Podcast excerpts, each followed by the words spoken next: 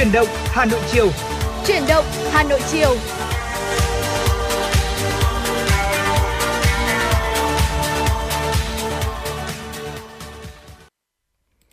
Xin được mến chào tất cả quý vị thính giả của Chuyển động Hà Nội chiều ngày hôm nay trong khung thời gian quen thuộc 16 giờ tại phòng thu của Đài Phát thanh và Truyền hình Hà Nội. Buổi chiều ngày hôm nay đồng hành cùng với tất cả quý vị là Bảo Nhật và Hồng Hạnh. Chúng tôi đã sẵn sàng ở đây để có thể uh, giúp cho tất cả quý vị chúng ta sẽ có một buổi chiều mặc dù là mình đang bon bon ở trên các cung đường không có thể có được thời gian để mà cập nhật tin tức nhưng vẫn có thể nắm được thật nhiều những thông tin hữu ích, những thông tin mới nhất của thủ đô Hà Nội. Bên cạnh đó thì chắc chắn rồi những chuyên mục hấp dẫn của chúng tôi mang đến để giúp cho tất cả chúng ta sẽ có được những niềm vui trong buổi chiều ngày hôm nay và mình sẽ có những lộ trình thực sự thuận lợi quý vị nhé. Xin chào quý vị thính giả, và ngày hôm nay thì Hồng Hạnh và Bảo Nhật đã lại tiếp tục đồng hành cùng với quý vị thính giả trên các cung đường. Và ngày hôm nay nếu quý vị có nhu cầu muốn chia sẻ những thông tin hay là tặng những món quà âm nhạc tới người thân yêu hay bạn bè của mình thì cũng đừng quên là hãy tương tác với Hồng Hạnh và Bảo Nhật qua số điện thoại nóng của chương trình là 024 3773 6688 và trang fanpage của chúng tôi. Bởi vì là qua trang fanpage thì cũng có rất nhiều những quý vị thính giả tương tác với chúng tôi vô cùng kịp thời để có thể là chúng ta cùng chia sẻ những thông tin này và tặng đến ai đó một bài hát hay là một lời nhắn gửi yêu thương đúng không ạ? Thưa quý vị, à, trong à, thời điểm hiện tại thì chúng ta có thể đang cảm nhận một cái nền thời tiết hơi nắng nóng một chút. Ừ. Nhiệt độ đang rơi vào khoảng 31 độ C. Ừ. Và nếu mà chúng ta di chuyển bên ngoài thì chúng ta có thể cảm nhận được là nhiệt độ này có lẽ là nó phải khoảng 33 độ thì cũng nên đúng không ạ? Nhưng mà hơi nắng sẽ hơi oi bức một chút bởi đúng vì rồi. là hiện tại thì uh, trong những tuần tiếp theo thì Hà Nội vẫn đang dự báo là sẽ có những cơn mưa. Vì vậy mà trước những cơn mưa thì chúng ta sẽ thường cảm thấy là thời tiết khá là oi bức và ngột ngạt một chút. Vâng thưa quý vị, hiện tại thì oi bức thế thôi chứ còn buổi chiều tối và đêm nay thì tại trung tâm uh, thủ đô Hà Nội và một số những khu vực miền Bắc khác thì cũng sẽ có xảy ra mưa rông tại một số khu vực thành ra là quý vị cũng cần phải hết sức cẩn trọng. Ừ. À, theo trung tâm dự báo khí tượng thủy văn quốc gia cho biết là mây rông thì vẫn đang phát triển khá nhiều trên khu vực của Hà Nội gây mưa cho hầu hết các quận huyện và nhiều nơi sẽ có khả năng uh, ngập đến khoảng nửa mét cơ. À, theo qua theo dõi um, cho thấy là mây đối lưu thì vẫn đang tồn tại và gây mưa, mưa rào và có rông cho hầu hết các khu vực của Hà Nội trong từ giờ cho đến chiều ngày hôm nay thì vùng mây cũng sẽ có những cái sự chuyển biến do mưa kéo dài nên và với một cái mức rất cao ở trong một khoảng thời gian ngắn nên là cái khả năng ngập úng trên các tuyến phố Hà Nội cũng sẽ có thể uh, diễn ra. Ừ, thành ra là từ uh, ngày và đêm ngày hôm nay 16 ở 14 tháng 6 thì tại khu vực phía Tây Bắc Bộ có mưa vừa, mưa to, có nơi mưa rất to và rông. Nhiệt độ ờ, đi đang dao động trong mức là khoảng từ 24 đến 27 độ C là mức nhiệt độ thấp nhất, còn nhiệt độ cao hơn thì trong mức từ 30 cho đến 33 độ C. Còn tại những khu vực ừ, phía Đông Bắc Bộ Ừ, và đồng bằng thì có nắng nóng, riêng vùng núi thì có mưa rào và rông, cục bộ có mưa to, nhiệt độ thấp nhất là từ 25 đến 28 độ C. Còn khu vực uh, có nhiệt độ cao thì dao động trong mức từ 34 cho đến 36 độ C, có nơi thì còn trên cả 36 độ C. Chiều tối và đêm nay thì Hà Nội sẽ xuất hiện mưa rông rải rác tại một số khu vực và quý vị cũng cần phải hết sức lưu tâm khi mà cái lượng mưa rông này đột ngột xuất hiện thì có thể ờ, sẽ gây úng ngập tại vùng trũng thấp. Bên cạnh đó thì còn có thể khiến cho một số những cây cổ thụ cây lâu năm hoặc là cái cây mà nó đang bị uh, mục rỗng ở bên trong ừ. sức khỏe yếu cũng có thể gây đổ và ảnh hưởng đến lộ trình sức khỏe cũng như là sự an toàn của chúng ta. Nên là di chuyển đến các cung đường thì quý vị cũng cần phải hết sức uh, là lưu ý. Theo gì chúng tôi đang được dự báo thì trong khoảng từ tối ngày hôm nay bắt đầu từ 20 đến khoảng 21 giờ về đêm thì nhiệt độ uh, cũng như là thời tiết cũng sẽ có những sự thay đổi nhiệt độ sẽ giảm xuống chỉ còn khoảng 26 đến 27 độ C và thôi. Và lúc này cũng đã bắt đầu chuẩn bị xuất hiện mưa rông rồi. Thành ra nếu mà quý vị đang có những cái lộ trình nào đó di chuyển ấy thì mình cũng hết sức là lưu tâm mình cân đối mình có thể là hoàn thành trước những khung giờ như thế này. Và nếu mà có mưa rông xảy ra thì mình cũng cần phải có những cái sự che chắn nhà cửa rồi là hạn chế đi vào những cái khu vực mà quá nhiều cây ờ, nó đặc ừ. biệt là cây yếu ấy, thì nó lại rất dễ có sự đổ vỡ và Hồng Hạnh nghĩ rằng là trong thời tiết như hiện tại thì có lẽ là chúng ta cũng nên xác định rõ lịch trình của mình. Chẳng hạn như là ngày hôm qua thì khoảng tầm là từ 8 rưỡi 9 giờ là Hà Nội đã bắt đầu đổ mưa rồi. Vì vậy, mong rằng là ngày hôm nay chúng ta cũng sẽ cố gắng sắp xếp lịch trình của mình để trong khoảng thời gian là chiều tối hoặc là tối đêm nay thì chúng ta sẽ có thể là an vị ở trong ngôi nhà ấm áp của mình bởi vì thực sự là với thời tiết như hiện tại thì nếu mà chúng ta đang di chuyển trên những cung đường thì cũng có thể là sẽ dễ dàng gặp nguy hiểm vì vậy mà chúng ta thứ nhất là sẽ luôn luôn đảm bảo là trong cốp xe sẽ có áo mưa thưa quý vị và thứ hai là chúng ta cũng sẽ cố gắng sắp xếp lịch trình của mình để có thể là dễ dàng về tới ngôi nhà của mình, hoặc là chúng ta có thể là có những nơi trú thực sự là ấm áp và an toàn trong thời điểm là thời tiết vô cùng thất thường như hiện nay. Vâng và các bác tài mình di chuyển đến các cung đường thì chắc chắn rồi nếu có yêu cầu âm nhạc nào đó để giúp cho chúng ta vượt qua những khu vực mà đường nó hơi ách tắc hay là có vấn đề gì đó thì có thể yêu cầu âm nhạc đến với chúng tôi và cung cấp những thông tin đó uh, thông qua số điện thoại nóng cũng như là trang fanpage của chương trình uh, chuyển động Hà Nội FM 96 và bây giờ thì thôi mình mở đầu một buổi chiều với những giai điệu âm nhạc mà có phần vui tươi hơn một chút và năng lực năng lượng tích cực ừ. hơn đúng không ạ? À, hãy cùng đến với những tiếng hát của Chiller Romantic qua ca khúc Cứ chiều thôi.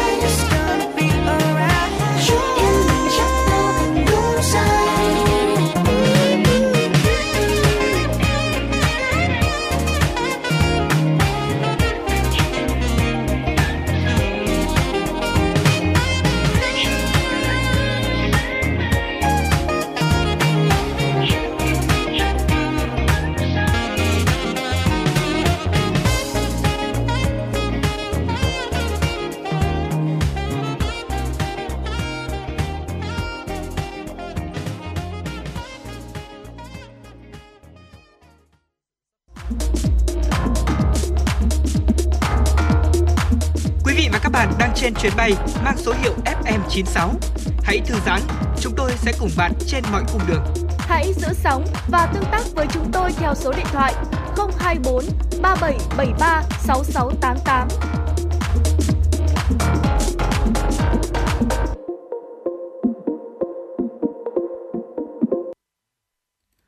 Thưa quý vị, quay trở lại với những thông tin trong buổi chiều ngày hôm nay xin được cung cấp đến cho tất cả quý vị. Quý vị thân mến, sáng nay thì Ban tuyên giáo Thành ủy Hà Nội đã tổ chức hội nghị báo cáo viên thành phố tháng 6 năm 2022. Phó trưởng Ban tuyên giáo Thành ủy Đinh Thị Lam Duyên chủ trì hội nghị.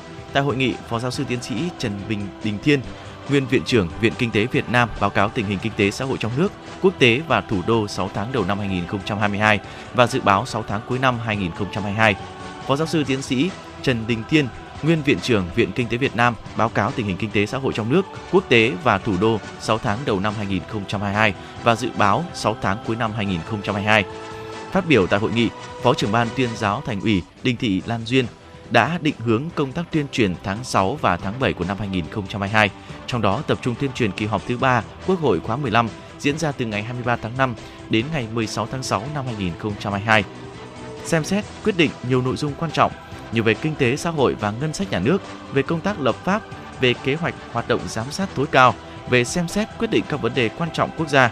Bên cạnh đó, tuyên truyền kết quả kinh tế xã hội 6 tháng đầu năm trong nước quốc tế, thủ đô và nhận định 6 tháng cuối năm. Theo Phó Giáo sư Tiến sĩ Trần Đình Thiên, thông tin tại hội nghị, kinh tế vĩ mô ổn định, lạm phát được kiểm soát trong bối cảnh chịu nhiều sức ép, thị trường tài chính tiền tệ cơ bản ổn định, an ninh lương thực, năng lượng được đảm bảo, công tác an sinh xã hội được quan tâm, đảm bảo an ninh, an sinh xã hội cho hàng chục triệu người. Gói hỗ trợ của chính phủ đạt trên 81.000 tỷ đồng cho gần 729.000 lượt người sử dụng lao động và gần 50 triệu lượt người lao động và các đối tượng khác. Phó trưởng ban tuyên giáo thành ủy đề nghị các sở, ngành chức năng nghiên cứu phối hợp với Sở Y tế, ban tuyên giáo các đơn vị chủ động tích cực phối hợp với ngành y tế, nông nghiệp và phát triển nông thôn, tuyên truyền nâng cao nhận thức của người dân để người dân tích cực tham gia thực hiện các biện pháp phòng chống dịch, các khuyến cáo từ các cơ quan chức năng hạn chế nguy cơ dịch bệnh cúm gia cầm lây lan ra người. Hôm nay, trường trung cấp nghề nấu ăn, nghiệp vụ du lịch và thời trang Hà Nội phối hợp với công ty cổ phần đầu tư Long Biên tổ chức lễ khai giảng lớp đào tạo, bồi dưỡng nâng cao trình độ kỹ năng nghề do người lao động gặp khó khăn do đại dịch dịch Covid-19 theo nghị quyết 68 của chính phủ. Phát biểu tại lễ khai giảng, Phó Giám đốc Sở Lao động Thương binh và Xã hội Hà Nội Nguyễn Quốc Khánh cho biết, khi đại dịch Covid-19 xảy ra, Hà Nội là địa phương chịu ảnh hưởng lớn. Ngay sau đó, chính phủ đã ban hành các chính sách hỗ trợ người lao động. Thành phố Hà Nội cũng đã ban hành nhiều chính sách đặc biệt riêng có hỗ trợ cho người dân gặp khó khăn do đại dịch Covid-19 như Nghị quyết 15, Nghị quyết 17 và đặc biệt là ban hành bổ sung vay vốn giải quyết việc làm cho người lao động với số tiền 500 tỷ đồng.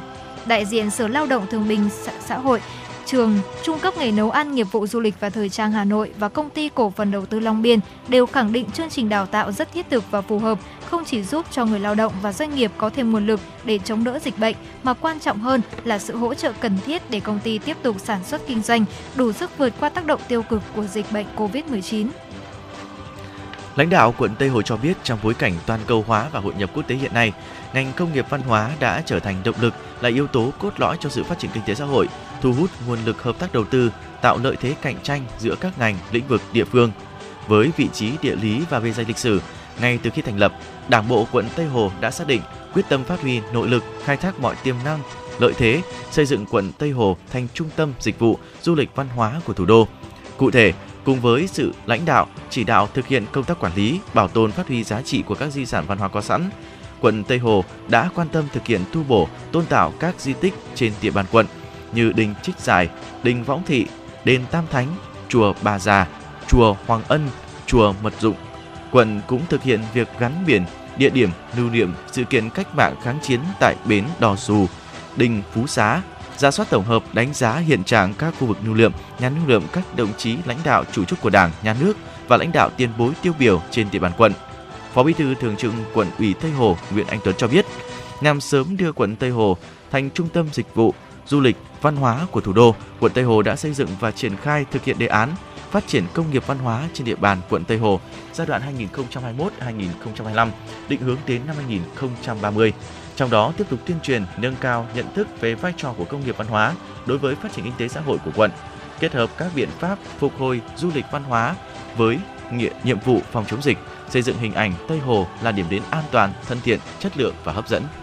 Thưa quý vị và các bạn, Bộ Giao thông Vận tải đang tập trung triển khai các dự án đường bộ cao tốc theo quy hoạch mạng lưới đường bộ thời kỳ 2021-2030, tầm nhìn đến năm 2050 được Thủ tướng Chính phủ phê duyệt, nhất là các tuyến cao tốc Bắc Nam, phía Đông giai đoạn 2017-2020 và 2021-2025 để tăng cường kết nối mạng lưới giao thông địa phương và kết nối liên vùng, khai thác tốt tiềm năng, thế mạnh các tuyến đường bộ cao tốc, góp phần phát triển kinh tế xã hội của các địa phương. Bộ Giao thông Vận tải đề nghị Ủy ban nhân dân các tỉnh thành phố có tuyến đường bộ cao tốc đi qua, nghiên cứu, giả soát, điều chỉnh quy hoạch giao thông địa phương để kết nối hiệu quả mạng lưới giao thông của tỉnh, khu đô thị, khu kinh tế với tuyến cao tốc Bắc Nam phía Đông và các tuyến đường bộ cao tốc khác đã quy hoạch và đang nghiên cứu đầu tư, triển khai thực hiện. Trường hợp địa phương có nhu cầu sử dụng ngân sách địa phương xây dựng nút giao liên thông thì gửi văn bản về Bộ Giao thông Vận tải đề xuất phương án kết nối, nêu rõ quy mô dự kiến đầu tư nút giao liên thông, nguồn vốn và tiến độ bố trí vốn. Thưa quý vị, vừa rồi là một số những thông tin cũng xin được chuyển đến cho tất cả quý vị trong à, đầu buổi chiều hôm nay. Và bây giờ mình quay trở lại với những giai điệu âm nhạc. Ca khúc đầu tiên mà chúng tôi cũng đã ghi nhận được uh, yêu cầu của thính giả có đuôi số điện thoại là 0430. Ca khúc Cảm ơn và xin lỗi một uh, qua giọng ca của Judy cũng xin được phục vụ tới tất cả quý vị trong hành trình buổi chiều ngày hôm nay.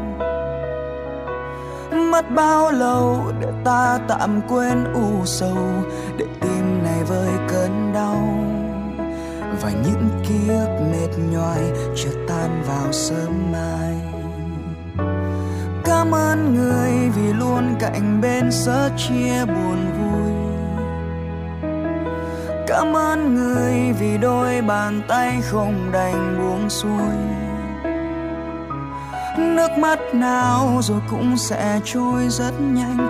Về nơi ấm em vô cùng, ta xin để lại nụ hôn một lần với ai?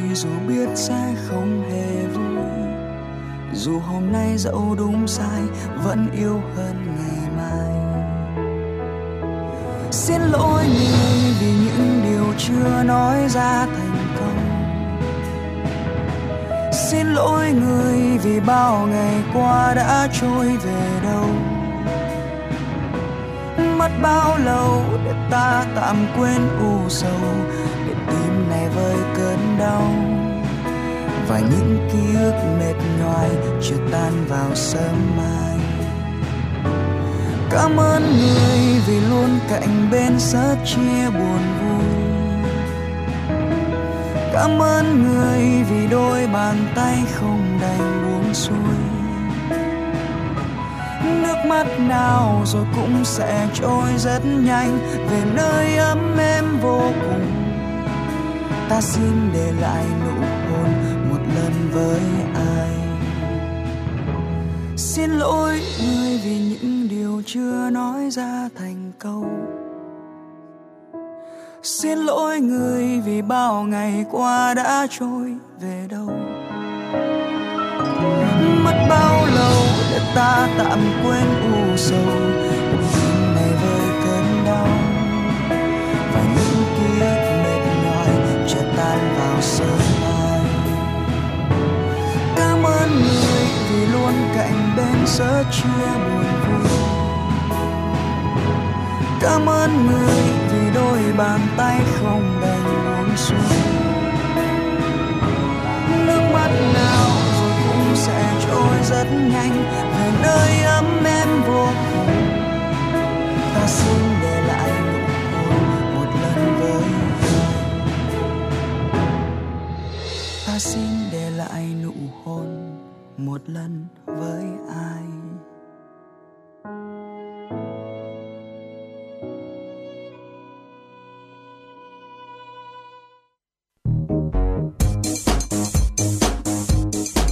Chuyến bay mang số hiệu FM96 đang chuẩn bị nâng độ cao. Quý khách hãy thắt dây an toàn, sẵn sàng trải nghiệm những cung bậc cảm xúc cùng FN96. Thưa quý vị, mình quay trở lại với những thông tin của chuyển động à, Hà Nội FM96 buổi chiều hôm nay. Thưa quý vị, ngày 10 tháng 6 năm 2022, Bộ Tài chính Mỹ đã ban hành báo cáo về chính sách kinh tế vĩ mô và ngoại hối của các đối tác thương mại lớn của Mỹ. Trong đó thì tiếp tục xem xét các đối tác thương mại chính trên cơ sở ba tiêu chí về thặng dư thương mại song phương so với Hoa Kỳ, thặng dư cán cân vãng lai và can thiệp thị trường ngoại tệ một chiều kéo dài. Tại ba kỳ báo cáo trước đó, Thụy Sĩ, Đài Loan và Việt Nam từ một số lần vượt ngưỡng cả ba tiêu chí và bị Bộ Tài chính Mỹ phân tích nâng cao. Từ đầu năm 2021, Bộ Tài chính Mỹ đã tiến hành tiếp tục nâng cao song phương với Việt Nam và đạt được thỏa thuận chung vào tháng 7 của năm 2021 nhằm giải quyết các quan ngại của phía Mỹ về vấn đề tiền tệ tỷ giá.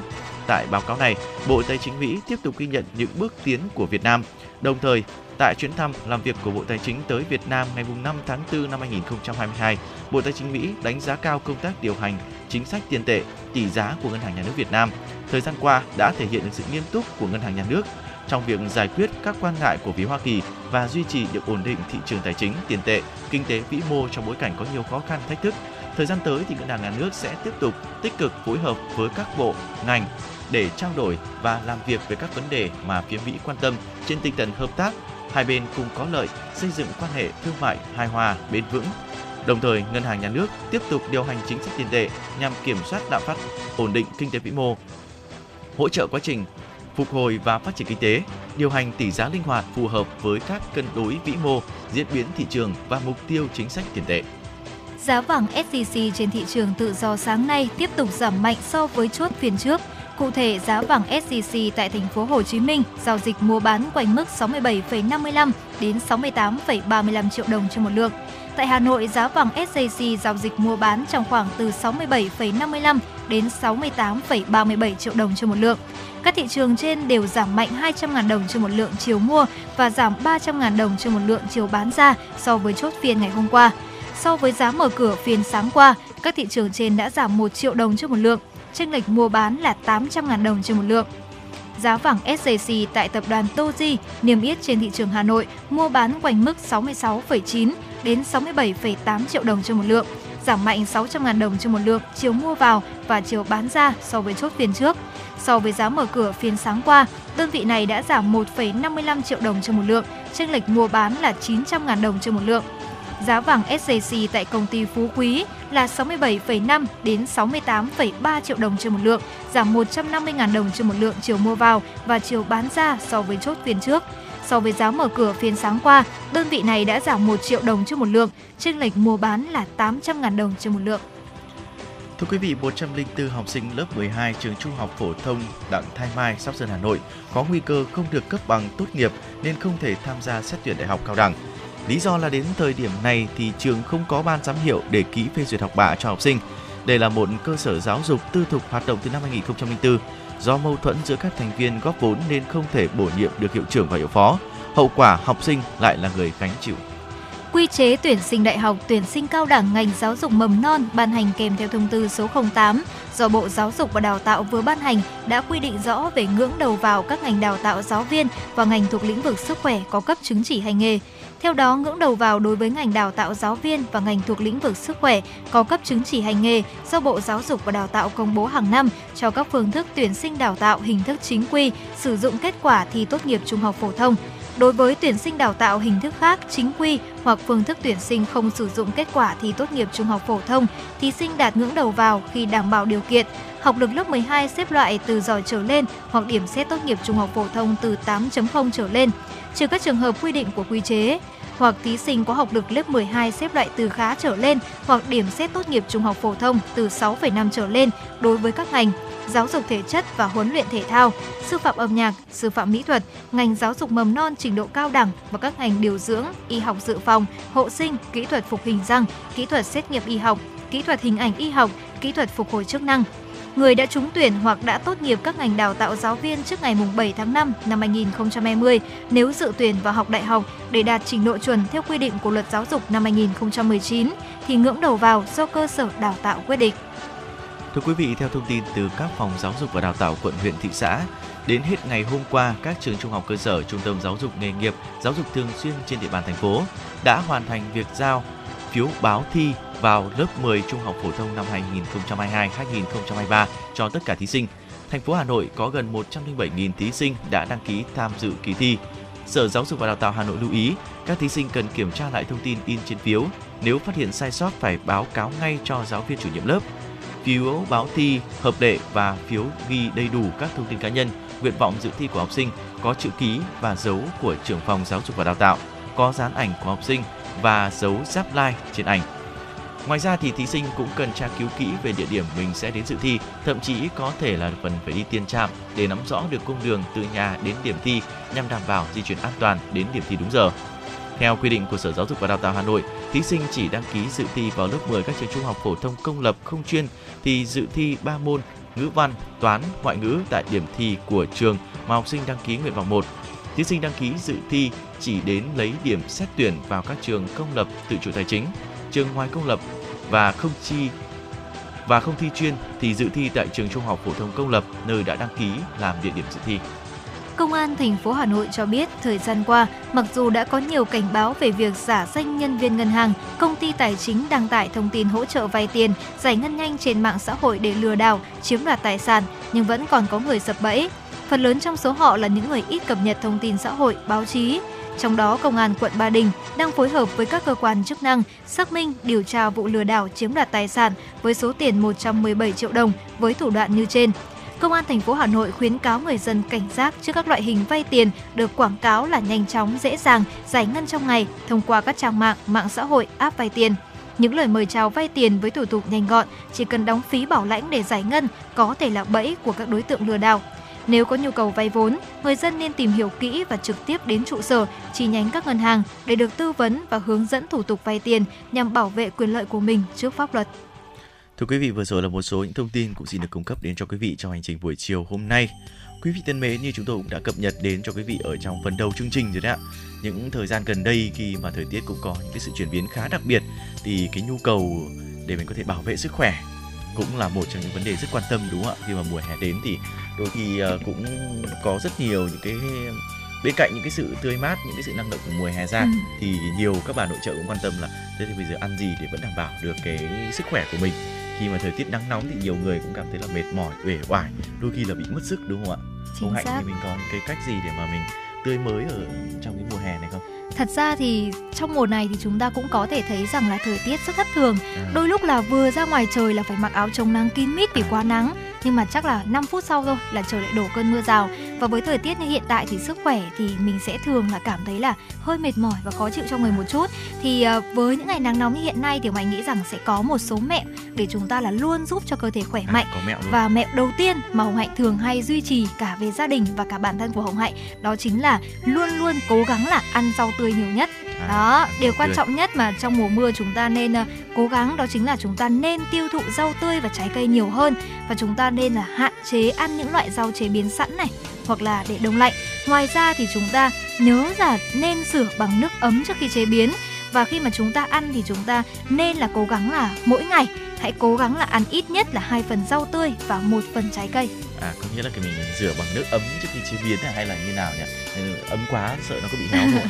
Thật ra thì ngoại Hạnh nghĩ rằng là với một số gia đình thì chúng ta có rất là nhiều cách để chế biến những loại à, rau tươi và hoa quả nhưng mà có lẽ chúng ta nên rửa một xíu với cả nước ấm nhẹ thôi, nước ấm nhẹ thôi và pha cả một chút muối nữa. Thì khi mà chúng ta ăn những loại hoa quả như là nho tốt, chẳng đúng hạn, không? đúng rồi, thì chúng ta thường sẽ có những loại nho là không cần phải bóc vỏ. Ừ. Đấy thì để đảm bảo được là sức khỏe này và chúng ta luôn đảm bảo cho là hoa quả của chúng ta tươi ngon thì chúng ta sẽ rửa trước khi sử dụng bằng cách là một ờ, chút muối và nước ấm nhẹ thôi nha quý vị. Vâng, tăng cường rau xanh ở trong cái Ừ. mùa mà ờ, không chỉ mùa nắng mà đôi khi là thời điểm này nắng nóng thì còn kèm cả mưa đúng không ạ? Chính xác. Tháng 6, tháng 7, tháng 8 là mùa mưa nó cũng bắt đầu xuất hiện nhiều. Ờ, sự thay đổi thời tiết thất thường như thế thì đôi khi là cái sức đề kháng của mình nó cũng bị đi xuống. Ăn nhiều rau cũng tăng cường rất nhiều những cái ờ, dinh dưỡng cho cơ thể. Ở bên cạnh đó thì mình cũng cần phải duy trì vệ sinh một cách sạch sẽ nữa. Chắc chắn rồi rửa tay mỗi khi mà ờ, trở về nhà để có thể ngăn ngừa vi khuẩn. Hơn nữa là cũng phải đảm bảo là vệ sinh nhà cửa mình cũng sạch sẽ theo. Thường xuyên làm sạch rèm cửa và không sử dụng khăn ăn đã lâu ngày rồi thì đôi khi là mình nhiều người cũng chia sẻ là công việc cũng bận rộn quá cứ đi suốt ngày làm sao có thời gian để mà ờ, dọn dẹp nhà cửa thì thôi Ừ. là mình phải tranh thủ cuối tuần đúng không ạ Chính bởi ví xác. dụ mình đi cả mất cả nửa tháng rồi cả tháng mình mới quay về xong là nhà cửa cũng không được dọn dẹp đôi khi là vi khuẩn rồi nấm mốc mọi thứ nó cũng thêm cái thời tiết Ừ. mưa gió nữa rất dễ ảnh hưởng đến sức khỏe của mình ạ Chính xác, thật ra thì Hồng Hạnh thấy rằng là cuộc sống hiện đại thì cũng đã khiến chúng ta là không có quá nhiều thời gian để dọn dẹp nhà cửa. Nhưng mà bên cạnh đó thì chúng ta cũng có thêm các dịch vụ này hoặc là có thêm những loại máy để có thể là giúp chúng ta không cần phải tốn quá nhiều công sức nhưng mà À, vẫn có thể máy. là dọn dẹp được nhà cửa của mình. Vì vậy mà nếu chúng ta là những người ờ, quá bận rộn với công việc thì chúng ta có thể là sắm sửa thêm một vài loại máy để hỗ trợ hoặc không thì chúng ta cũng có những dịch vụ cũng rất nhanh gọn và đảm bảo được sức khỏe cho gia đình mình. Và tip thứ ba mà Hồng Hạnh nghĩ rằng là Hồng Hạnh sẽ gửi đến quý thính giả trong buổi chiều ngày hôm nay, đó chính là uống trà thảo dược à trà thảo dược à Là hấp tâm niệm của nhỉ? Hồng Hạnh là sẽ luôn là chúng ta sẽ khỏe từ bên trong nha quý À. vị. Có nghĩa là ngoài việc mà chúng ta ờ, uống các loại thuốc này hoặc là chúng ta ờ, bôi kem chống nắng, mặc quần áo như thế nào để đảm bảo phù hợp với thời tiết thì chúng ta nên ăn uống đầy đủ để chúng ta có thể là khỏe từ bên trong. Và uống trà thảo dược thì cũng là một trong số những mẹo như vậy. Hầu hết thì các loại trà thảo dược đều rất có lợi cho sức khỏe. Nếu uống khoảng 2 tách trà thảo dược mỗi ngày, đặc biệt là trà xanh để giải độc cơ thể. Ờ, ngoài ra thì thảo dược còn giúp bảo vệ cơ thể khỏi những cơn cảm lạnh và cảm cúm phổ biến trong mùa mưa.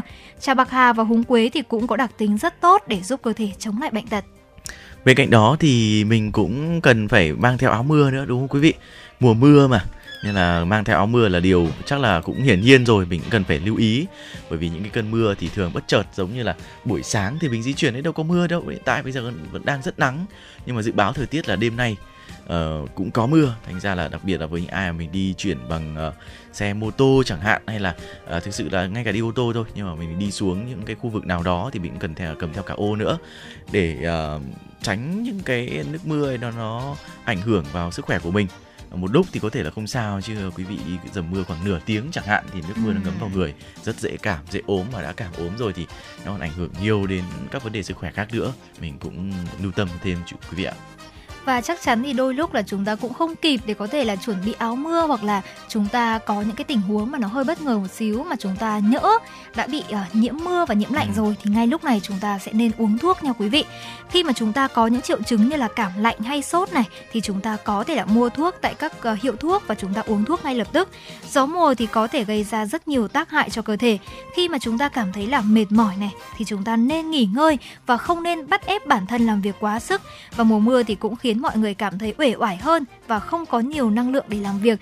Vì vậy mà trong những ngày này thì có lẽ là chúng ta nên dành một chút thời gian để nghỉ ngơi hoặc là cho bản thân mình giải trí một xíu hoặc là nếu không thì chúng ta cũng có thể là uh, bồi bổ cho bản thân bằng cách là các loại thuốc thực phẩm chức năng hoặc ừ. là đơn giản thôi cũng chỉ là một uh, cốc trà thảo dược hay là một cốc cà phê trong buổi chiều tôi cũng à, cũng đã khiến cà phê là, là cũng ừ. giúp cho mình uh, khỏe hơn à đây là cà phê để giúp cho chúng ta tỉnh táo lên à, nha à, ừ, để thêm năng táo. lượng làm việc đúng không ạ dạ vâng thưa quý vị có rất nhiều những cái phương pháp và nhiều chị em thì cũng chia sẻ là ngại uống thuốc quá thành ra là mình cứ để cho tự khỏi ừ. nhưng để tự khỏi thì chưa biết thế nào đôi khi là bệnh tật mà mình chữa nó không kịp thời là nó có thể là dây ra khoảng cả tuần mà ừ. quý vị biết cứ ốm đau lai dài cả tuần là rất là mất sức ảnh hưởng đến nhiều công việc khác nữa Bên cạnh đó thì mùa mưa cũng là một mùa mà mũi sinh sản nhiều, thành ra là mang theo rất nhiều những loại bệnh như là sốt xuất huyết chẳng hạn. Tới thời gian gần đây thì chắc là quý vị cũng đã nghe rất nhiều những thông tin rồi là cái bệnh sốt xuất huyết tại Việt Nam của mình cũng đang có những cái dấu hiệu uh, tăng cao.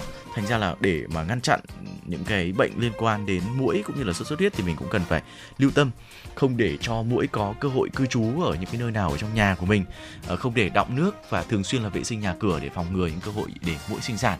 Như thế thì cũng là một cái phần gọi là phòng trước khi mà uh, mình bị mũi nó mang một số những cái căn bệnh nó truyền nhiễm vào người đặc biệt là trong mùa mưa thế này. Mình lưu ý thêm ạ và tiếp đến đó chính là nếu mà chúng ta có nhỡ bị dính mưa rồi thì chúng ta hãy nhanh chóng là thay quần áo và lau người khô sớm nhất có thể. Bởi vì là việc chúng ta để bản thân là bị nhiễm mưa này hoặc là ẩm ướt quá lâu thì có thể sẽ làm giảm nhiệt độ cơ thể. Và lúc này thì chúng ta nên đầu tiên là thay loại bỏ những cái quần áo mà chúng ta đã bị ướt nước mưa. Sau đó thì chúng ta nên tắm bằng nước nóng để điều chỉnh lại nhiệt độ cơ thể. Và sau khi tắm xong thì phải lưu ý là lau cả người. Và nếu mà chúng ta có là gội đầu lại thì cũng phải lau cả người và đầu khô thật khô thì sau đó thì chúng ta mới có thể là giảm bớt được những cái khả năng nhiễm lạnh và khả năng khả năng bị cảm lạnh do nhiễm nước mưa. Vâng thưa quý vị và vitamin C cũng là một trong những uh, vitamin mà giúp cho cơ thể của chúng ta tăng cái khả năng miễn dịch uh, rồi là giúp cho duy trì cái khả năng của cơ thể ngừa nhiều các loại bệnh khác nhau nên là bổ sung thêm vitamin C ở trong những cái thời điểm mà uh, thời tiết có nhiều sự thay đổi như thế này cũng là một trong biện pháp để giúp cho cơ thể của chúng ta được tốt hơn uh, vitamin C thì mình có thể uh, bổ sung qua viên C sủi này hoặc là qua nước ép trái cây cam quýt uh, rồi là nước chanh nữa cũng sẽ giúp cho chúng ta có thể có được một sức khỏe tốt nhất ở trong những cái thời điểm mà thời tiết có những sự thay đổi uh, nó cũng hơi bất thường thế này quý vị nhé. À, thôi thì mình tạm khép lại với những thông tin mà Bảo Nhật và Hồng Hạnh cũng chia sẻ đến cho quý vị về những cái mẹo nhỏ để giúp cho mình uh, luôn luôn khỏe mạnh ở trong những cái điểm thời điểm mà thời tiết đang có nhiều mưa như thế này và mùa mưa thì cũng đang bắt đầu rồi. Nếu mà quý vị có thêm bổ sung gì, hãy liên hệ với chúng tôi thông qua số điện thoại nóng và trang fanpage của chương trình quý vị nhé.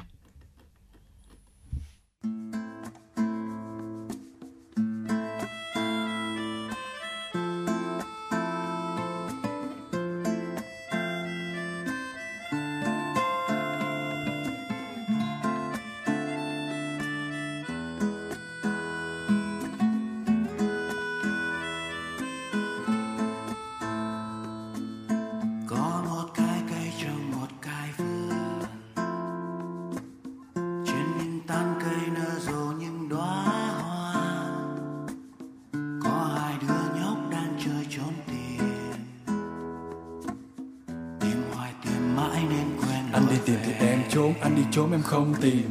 Lòng em không gần sống cuối cùng anh mất công chìm. Nếu mà có cái búa, anh sẽ để cho bỏ công việc. Nhớ nhung đặc quánh giờ nó khô thành bê tông.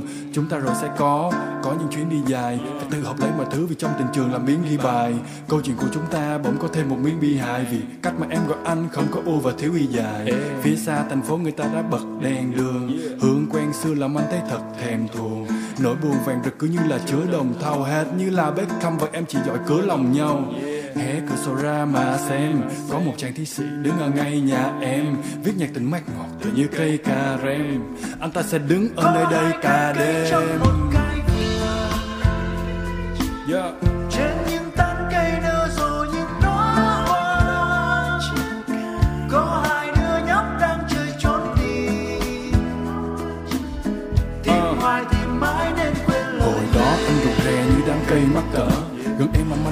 Tới mức gây tắc thở. Ta đều không biết có điều gì sao đám mây sắp nở. Trò chơi trốn tìm ngày đó, sau này đầy chắc trở. Ta săn bắn những khát vọng và hái lượm như giấc mơ. Ta gieo trong cái ước mộng thứ mà lấy đi nhiều. Thì giờ ta đào những cây hố mà không biết có ngày bị lọt. Để rất lâu sau này chúng ta con mày nhận ra không phải tất cả bông hoa thì đều sẽ có những nhụy ngọt. Gọi tên em làm anh mất giọng hoài. Hệt như là một giấc mộng dài. Ta đi tìm cả thế giới nhưng mà lại trốn nhau biết phải thả nghỉ chơi từ lúc mới chớp đau từ lúc mới chớp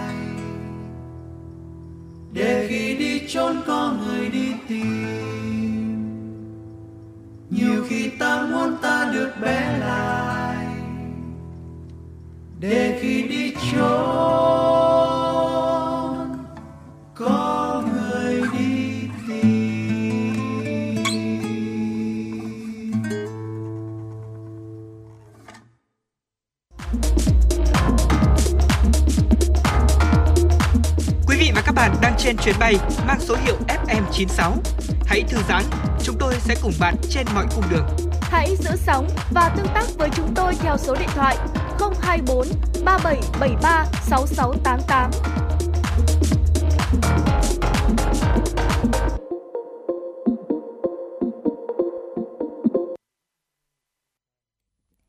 Quý vị và các bạn, tiếp tục với dòng chảy tin tức cùng với FM96 trong buổi chiều ngày hôm nay sẽ là những tin tức về quốc tế mà phóng viên Thu Vân đã gửi về cho chương trình. Thưa quý vị và các bạn, Cố vấn An ninh Quốc gia Mỹ Jake Sullivan của Ủy viên Bộ Chính trị Đảng Cộng sản Trung Quốc Dương Khiết Trì nhất trí cho rằng đối thoại và duy trì liên lạc có ý nghĩa rất quan trọng, đặc biệt trong bối cảnh hai nước tồn tại nhiều bất đồng về các vấn đề từ thương mại đến cạnh tranh địa chính trị toàn cầu.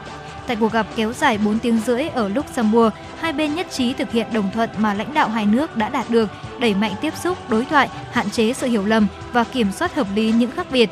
Hai bên cũng nhấn mạnh quan điểm việc duy trì các kênh liên lạc thông suốt là cần thiết và mang lại lợi ích. Ông Jake Sullivan và ông Dương Phiết Trì đồng thời trao đổi quan điểm về các vấn đề an ninh khu vực và quốc tế như cuộc xung đột ở Ukraine và vấn đề hạt nhân trên bán đảo Triều Tiên. Theo Bộ Nông nghiệp Ukraine, nước này đã mất 1 phần tư tổng diện tích đất canh tác do xung đột kéo dài hơn 3 tháng qua. Tuy nhiên thì an ninh lương thực của Ukraine không bị đe dọa.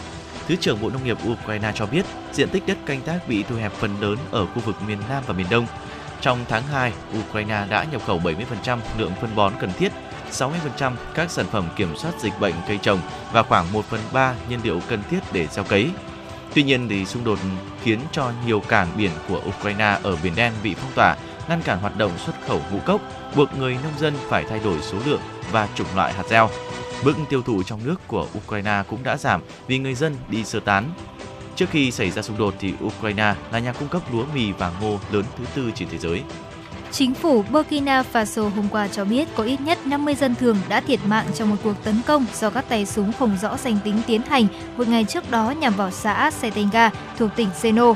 Người phát ngôn của chính phủ Burkina Faso cho biết con số thiệt hại sẽ còn nặng nề hơn, trong khi các lực lượng quốc phòng và an ninh đang tiến hành điều tra. Những người chạy thoát khỏi cuộc tấn công đã được chăm sóc tại thị trấn Dori, thủ phủ của vùng Sahel. Burkina Faso trở thành mục tiêu của các cuộc tấn công khủng bố kể từ năm 2015. Theo số liệu thống kê chính thức, cho đến nay, các cuộc tấn công đã cướp đi sinh mạng của hơn 2.000 nạn nhân và khiến hơn 1,9 triệu người phải rời bỏ nhà cửa. Hạn hán kỷ lục khiến đáy hồ chứa nước ở miền Trung Chile chỉ còn lại xương cá và xương của những động vật tìm đến để uống nước mà không có. Cho tới 20 năm trước, hồ chứa nước ở miền Trung Chile vẫn là nguồn nước chính ở thành phố ở Valparaiso. Nước ở trong hồ bằng lượng nước của 38.000 bể bơi tiêu chuẩn Olympic. Nhưng nay thì lượng nước trong hồ chỉ còn đủ cho hai bể bơi Olympic. Đáy hồ giờ là đất khô nứt nẻ, chỉ còn lại xương cá và xương của những động vật tìm đến uống nước mà không tìm thấy. Hạn hán kỷ lục 13 năm qua khiến cho lượng mưa ở đất nước Nam Mỹ Chile giảm sút. Nhiệt độ không khí cao cũng khiến cho tuyết ở trên dãy núi Andes tan nhanh hơn, một hoặc là bốc hơi luôn, khiến cho nước đổ về hồ dự trữ cũng giảm. Hiện thì thủ đô Santiago cũng đã phải lên kế hoạch chưa từng có là có thể phải quy định lượng nước được sử dụng cho người dân.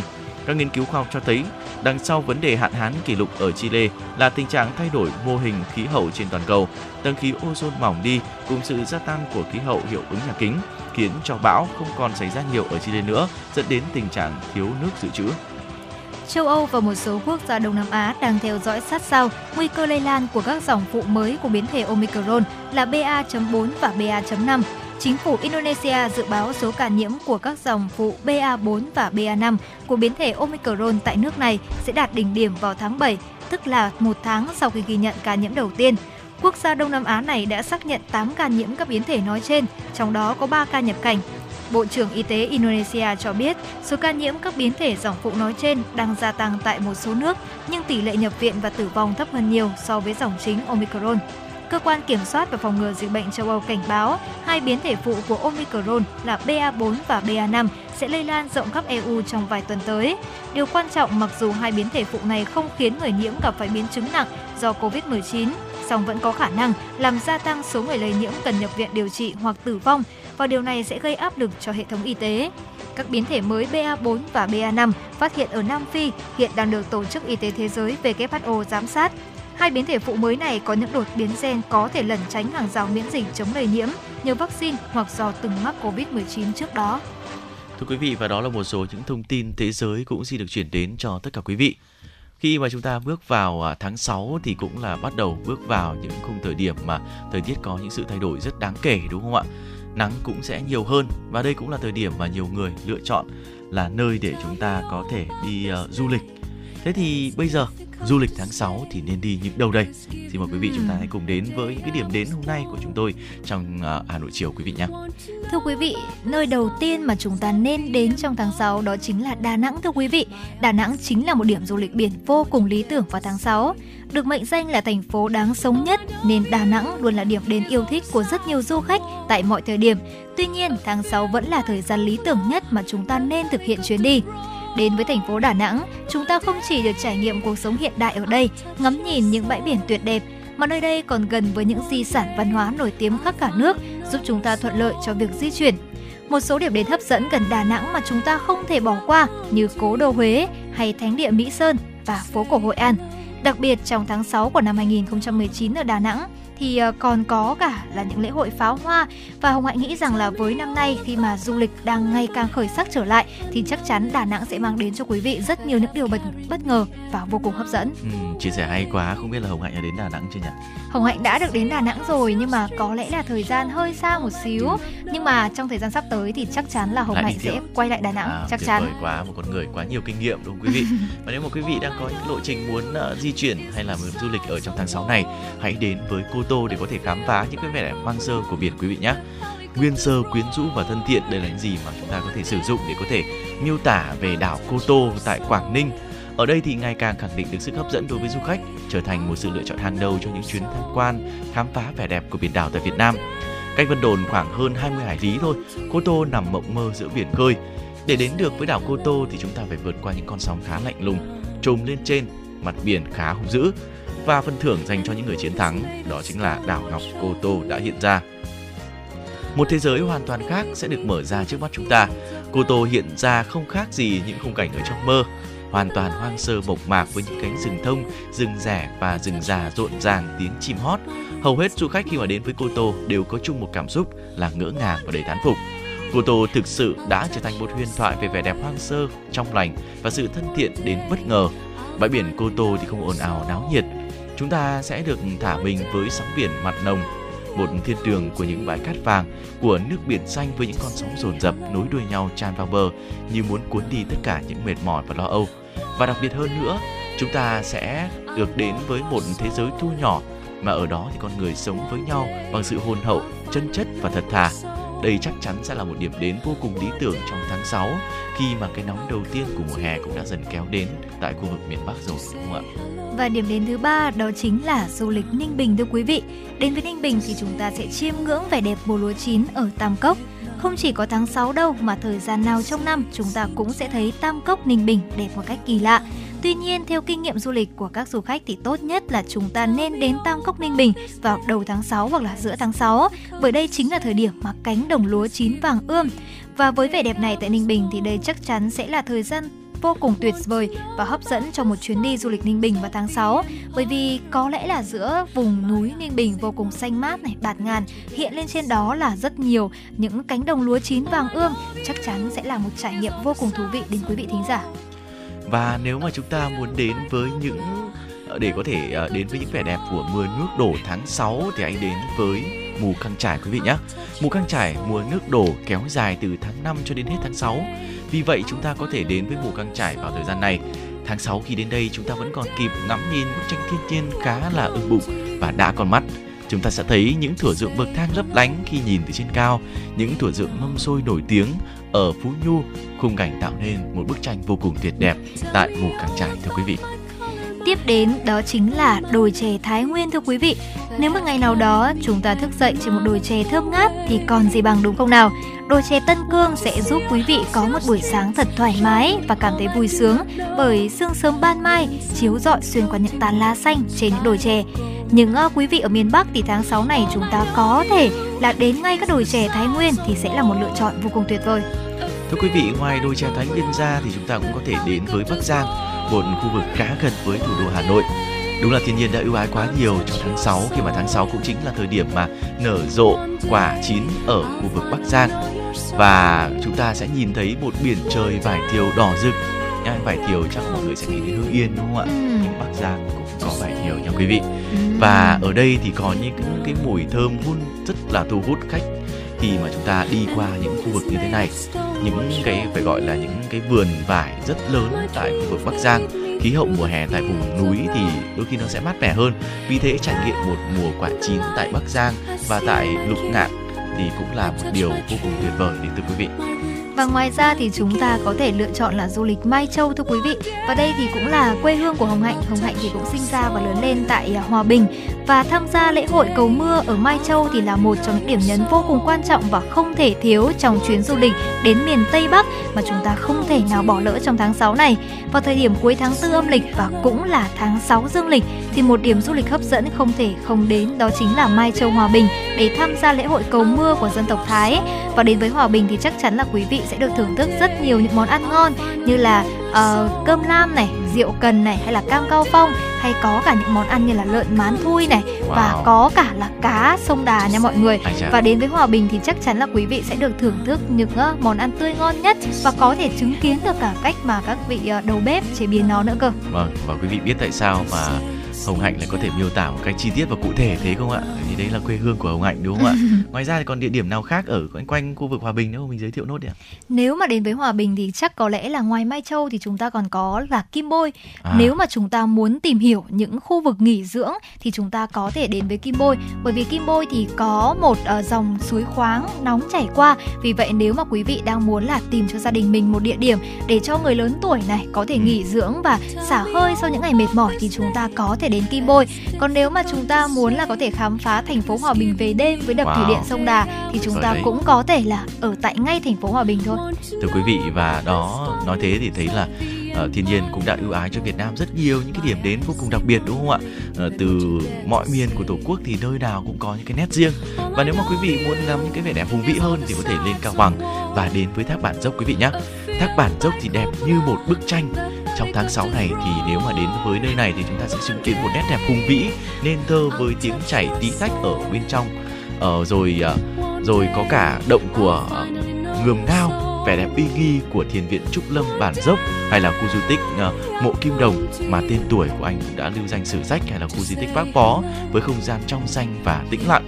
Nói thêm về tháp Bản Dốc thì đây là một trong những khu vực mà được nhiều các bậc thầy về phong thủy đánh giá là một nơi mà sơn thủy hữu tình và nhiều những bức tranh với thác bản dốc cũng được sử dụng để uh, làm những cái bức tranh phong thủy ở trong gia đình nữa. Nên là chúng ta muốn ngắm những cái vẻ đẹp hùng vĩ trải nghiệm những cái không gian vô cùng tuyệt vời của thiên nhiên ban tặng hãy đến với cao bằng và đến với vẻ đẹp hùng vĩ của thác bản dốc quý vị nhé.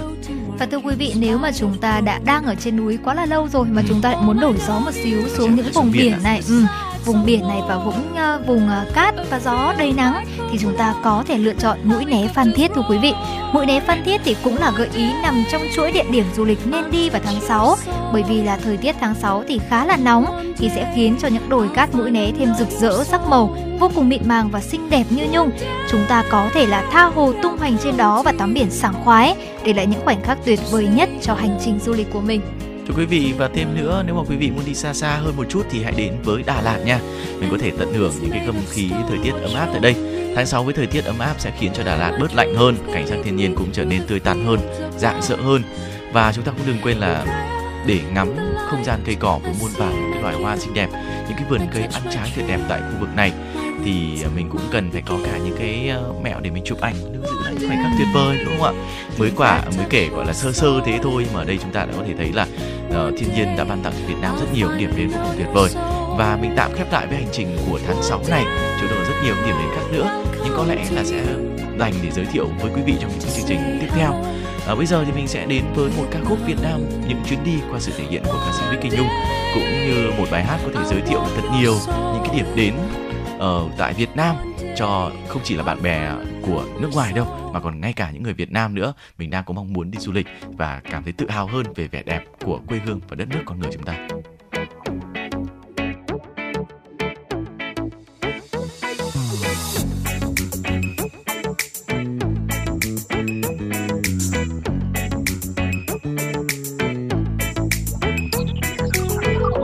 lâu nay tôi vẫn sống giữa phố xa đông vui tiếng xe che, tiếng nói. Lâu nay tôi vẫn sống với laptop tv người đi qua nhau trong một câu. Hôm nay tôi muốn đến những góc phố xa xôi, những nơi chưa ai tới. Hôm nay tôi muốn đến những ngóc ngách thôn quê. Giờ đây tôi cất hết bao nỗi buồn sách đã lô lên ta đi không nghĩ suy âu lo về ngày mai. Bon bon trên những chuyến xe. Cất hết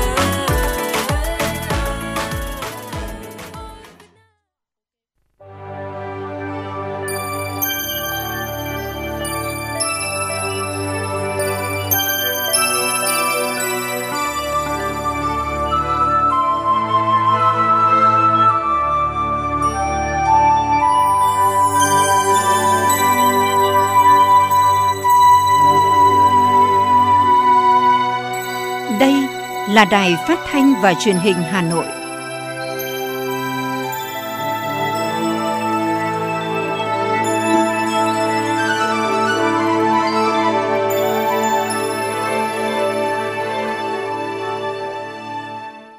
Quý vị và các bạn thân mến, quý vị và các bạn đang nghe chương trình Chuyển động Hà Nội chiều.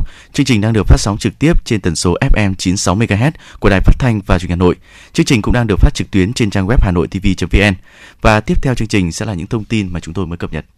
Thưa quý vị và các bạn, sáng nay tiếp tục chương trình kỳ họp thứ ba dưới sự điều hành của Phó Chủ tịch Quốc hội Trần Quang Phương, Quốc hội đã biểu quyết thông qua nghị quyết về việc thành lập đoàn giám sát chuyên đề của Quốc hội năm 2023. Với 469 trên 475 đại biểu có mặt biểu quyết tán thành, Quốc hội đã thông qua nghị quyết thành lập đoàn giám sát chuyên đề việc huy động, quản lý và sử dụng các nguồn lực phục vụ công tác phòng chống dịch COVID-19, việc thực hiện chính sách pháp luật về cơ sở y tế, y tế dự phòng do Phó Chủ tịch Quốc hội Nguyễn Khắc Định làm trưởng đoàn. Phạm vi giám sát là việc huy động, quản lý và sử dụng các nguồn lực phục vụ công tác phòng chống dịch COVID-19 giai đoạn 2020-2022 việc thực hiện chính sách pháp luật về y tế cơ sở, y tế dự phòng từ ngày 1 tháng 1 năm 2018 đến ngày 31 tháng 12 năm 2022 trên phạm vi cả nước. Đối tượng giám sát là chính phủ, các bộ, cơ quan ngang bộ, cơ quan thuộc chính phủ, hội đồng nhân dân, ủy ban nhân dân các tỉnh thành phố trực thuộc trung ương và các cơ quan tổ chức có liên quan với 465 trên 471 đại biểu có mặt biểu quyết tán thành, Quốc hội đã thông qua nghị quyết thành lập đoàn giám sát của Quốc hội về việc triển khai thực hiện các nghị quyết của Quốc hội về các chương trình mục tiêu quốc gia về xây dựng nông thôn mới giai đoạn 2021-2025, giảm nghèo bền vững giai đoạn 2021-2025 phát triển kinh tế xã hội vùng đồng bào dân tộc thiểu số và miền núi giai đoạn 2021-2030 do Phó Chủ tịch Quốc hội Trần Quang Phương làm trưởng đoàn. Phạm vi giám sát là việc thực hiện nghị quyết của Quốc hội về chương trình mục tiêu quốc gia về xây dựng nông thôn mới từ tháng 7 năm 2021 đến hết tháng 6 năm 2023 việc thực hiện nghị quyết của Quốc hội về chương trình mục tiêu quốc gia về giảm nghèo bền vững từ tháng 7 năm 2021 đến hết tháng 6 năm 2023 trên phạm vi cả nước, việc thực hiện nghị quyết của Quốc hội về chương trình mục tiêu quốc gia về phát triển kinh tế xã hội vùng đồng bào dân tộc thiểu số và miền núi từ tháng 7 năm 2020 đến hết tháng 6 năm 2023 trên phạm vi cả nước. Thưa quý vị, sáng nay tiếp tục chương trình kỳ họp thứ ba dưới sự điều hành của Phó Chủ tịch Quốc hội Trần Quang Phương, Quốc hội đã biểu quyết thông qua Luật Cảnh sát cơ động. Luật Cảnh sát cơ động gồm 5 chương 33 điều, có hiệu lực thi hành từ ngày 1 tháng 1 năm 2023, quy định về vị trí, chức năng, nhiệm vụ, quyền hạn, tổ chức và hoạt động của cảnh sát cơ động, đảm bảo điều kiện hoạt động, chế độ, chính sách đối với cảnh sát cơ động, trách nhiệm của cơ quan tổ chức cá nhân có liên quan – Luật quy định nhiệm vụ của cảnh sát cơ động là sử dụng biện pháp vũ trang và các biện pháp công tác khác để thực hiện các nhiệm vụ tấn công, ngăn chặn đối tượng thực hiện hành vi bắt cóc con tin, sử dụng bạo lực, xâm phạm, đe dọa xâm phạm đến tính mạng, sức khỏe, tài sản của cá nhân, tổ chức, giải tán các vụ tập trung đông người gây rối loạn an ninh, trật tự, bảo vệ sự kiện, mục tiêu quan trọng về chính trị, kinh tế, ngoại giao, khoa học kỹ thuật, văn hóa, xã hội và bảo vệ vận chuyển hàng đặc biệt, tuần tra kiểm soát đảm bảo an ninh trật tự, cảnh sát cơ động tuần tra kiểm soát khu vực, tuyến, địa bàn phức tạp về an ninh, trật tự khi có các sự kiện chính trị quan trọng. Hoạt động tuần tra, kiểm soát phải tuân thủ quy định của pháp luật, phương án, kế hoạch đã được cấp có thẩm quyền phê duyệt. Cán bộ chiến sĩ cảnh sát cơ động huy động người, phương tiện, thiết bị có trách nhiệm hoàn trả ngay sau khi trường hợp cấp bách chấm dứt. Trường hợp người, phương tiện, thiết bị được huy động làm nhiệm vụ mà bị thiệt hại thì được hưởng chế độ chính sách đền bù theo quy định. Hôm nay tiếp tục chương trình kỳ họp thứ ba, Quốc hội tiến hành thảo luận ở hội trường về dự án luật thực hiện dân chủ ở cơ sở. Buổi sáng, Quốc hội biểu quyết thông qua luật cảnh sát cơ động, biểu quyết thông qua nghị quyết về việc thành lập đoàn giám sát chuyên đề của Quốc hội năm 2023. Tiếp đó, Quốc hội thảo luận ở hội trường về dự án luật thực hiện dân chủ ở cơ sở. Bộ trưởng Bộ Nội vụ sẽ phát biểu giải trình, làm rõ một số vấn đề đại biểu Quốc hội nêu. Buổi chiều, Quốc hội thảo luận ở hội trường về dự án luật phòng chống bạo lực gia đình sửa đổi. Bộ trưởng Bộ Văn hóa, Thể thao và Du lịch sẽ phát biểu giải trình làm rõ một số vấn đề đại biểu Quốc hội nêu. Vừa qua tại trụ sở Bộ Ngoại giao, Bộ trưởng Bộ Ngoại giao Bùi Thanh Sơn đã tiếp Thứ trưởng thứ nhất Bộ Ngoại giao Hoa Kỳ Wendy Sherman nhân dịp thăm Việt Nam ngày 10 đến ngày 13 tháng 6 năm 2022. Bộ trưởng Bùi Thanh Sơn cảm ơn chính quyền và Quốc hội Hoa Kỳ, trong đó có Bộ Ngoại giao Hoa Kỳ, đã dành cho đoàn đại biểu cấp cao Việt Nam sự đón tiếp chu đáo, trọng thị nhân dịp dự hội nghị cấp cao đặc biệt ASEAN-Hoa Kỳ. Thăm và làm việc tại Hoa Kỳ và Liên Hợp Quốc, Bộ trưởng nhấn mạnh Việt Nam coi Hoa Kỳ là một trong những đối tác quan trọng hàng đầu, sẵn sàng cùng Hoa Kỳ thúc đẩy quan hệ đối tác toàn diện đi vào chiều sâu, hiệu quả, thực chất trên cơ sở tôn trọng độc lập, chủ quyền, toàn vẹn lãnh thổ và thể chế chính trị của nhau. Bộ trưởng chúc mừng Hoa Kỳ đã tổ chức thành công hội nghị cấp cao đặc biệt ASEAN-Hoa Kỳ, qua đó khẳng định cam kết lâu dài của Hoa Kỳ tăng cường hợp tác và ủng hộ vai trò trung tâm của ASEAN, đóng góp cho hòa bình, ổn định, hợp tác, phát triển tại khu vực.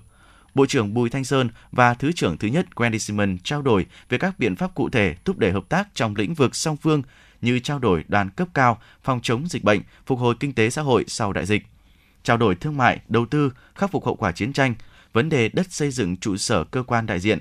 Hai bên cũng thảo luận về các vấn đề quốc tế và khu vực cùng quan tâm như sáng kiến kết nối tại khu vực châu Á Thái Bình Dương và Ấn Độ Dương, vấn đề Biển Đông, phát triển bền vững và tăng cường hợp tác giáo dục tại tiểu vùng Mekong, tình hình Nga-Ukraine.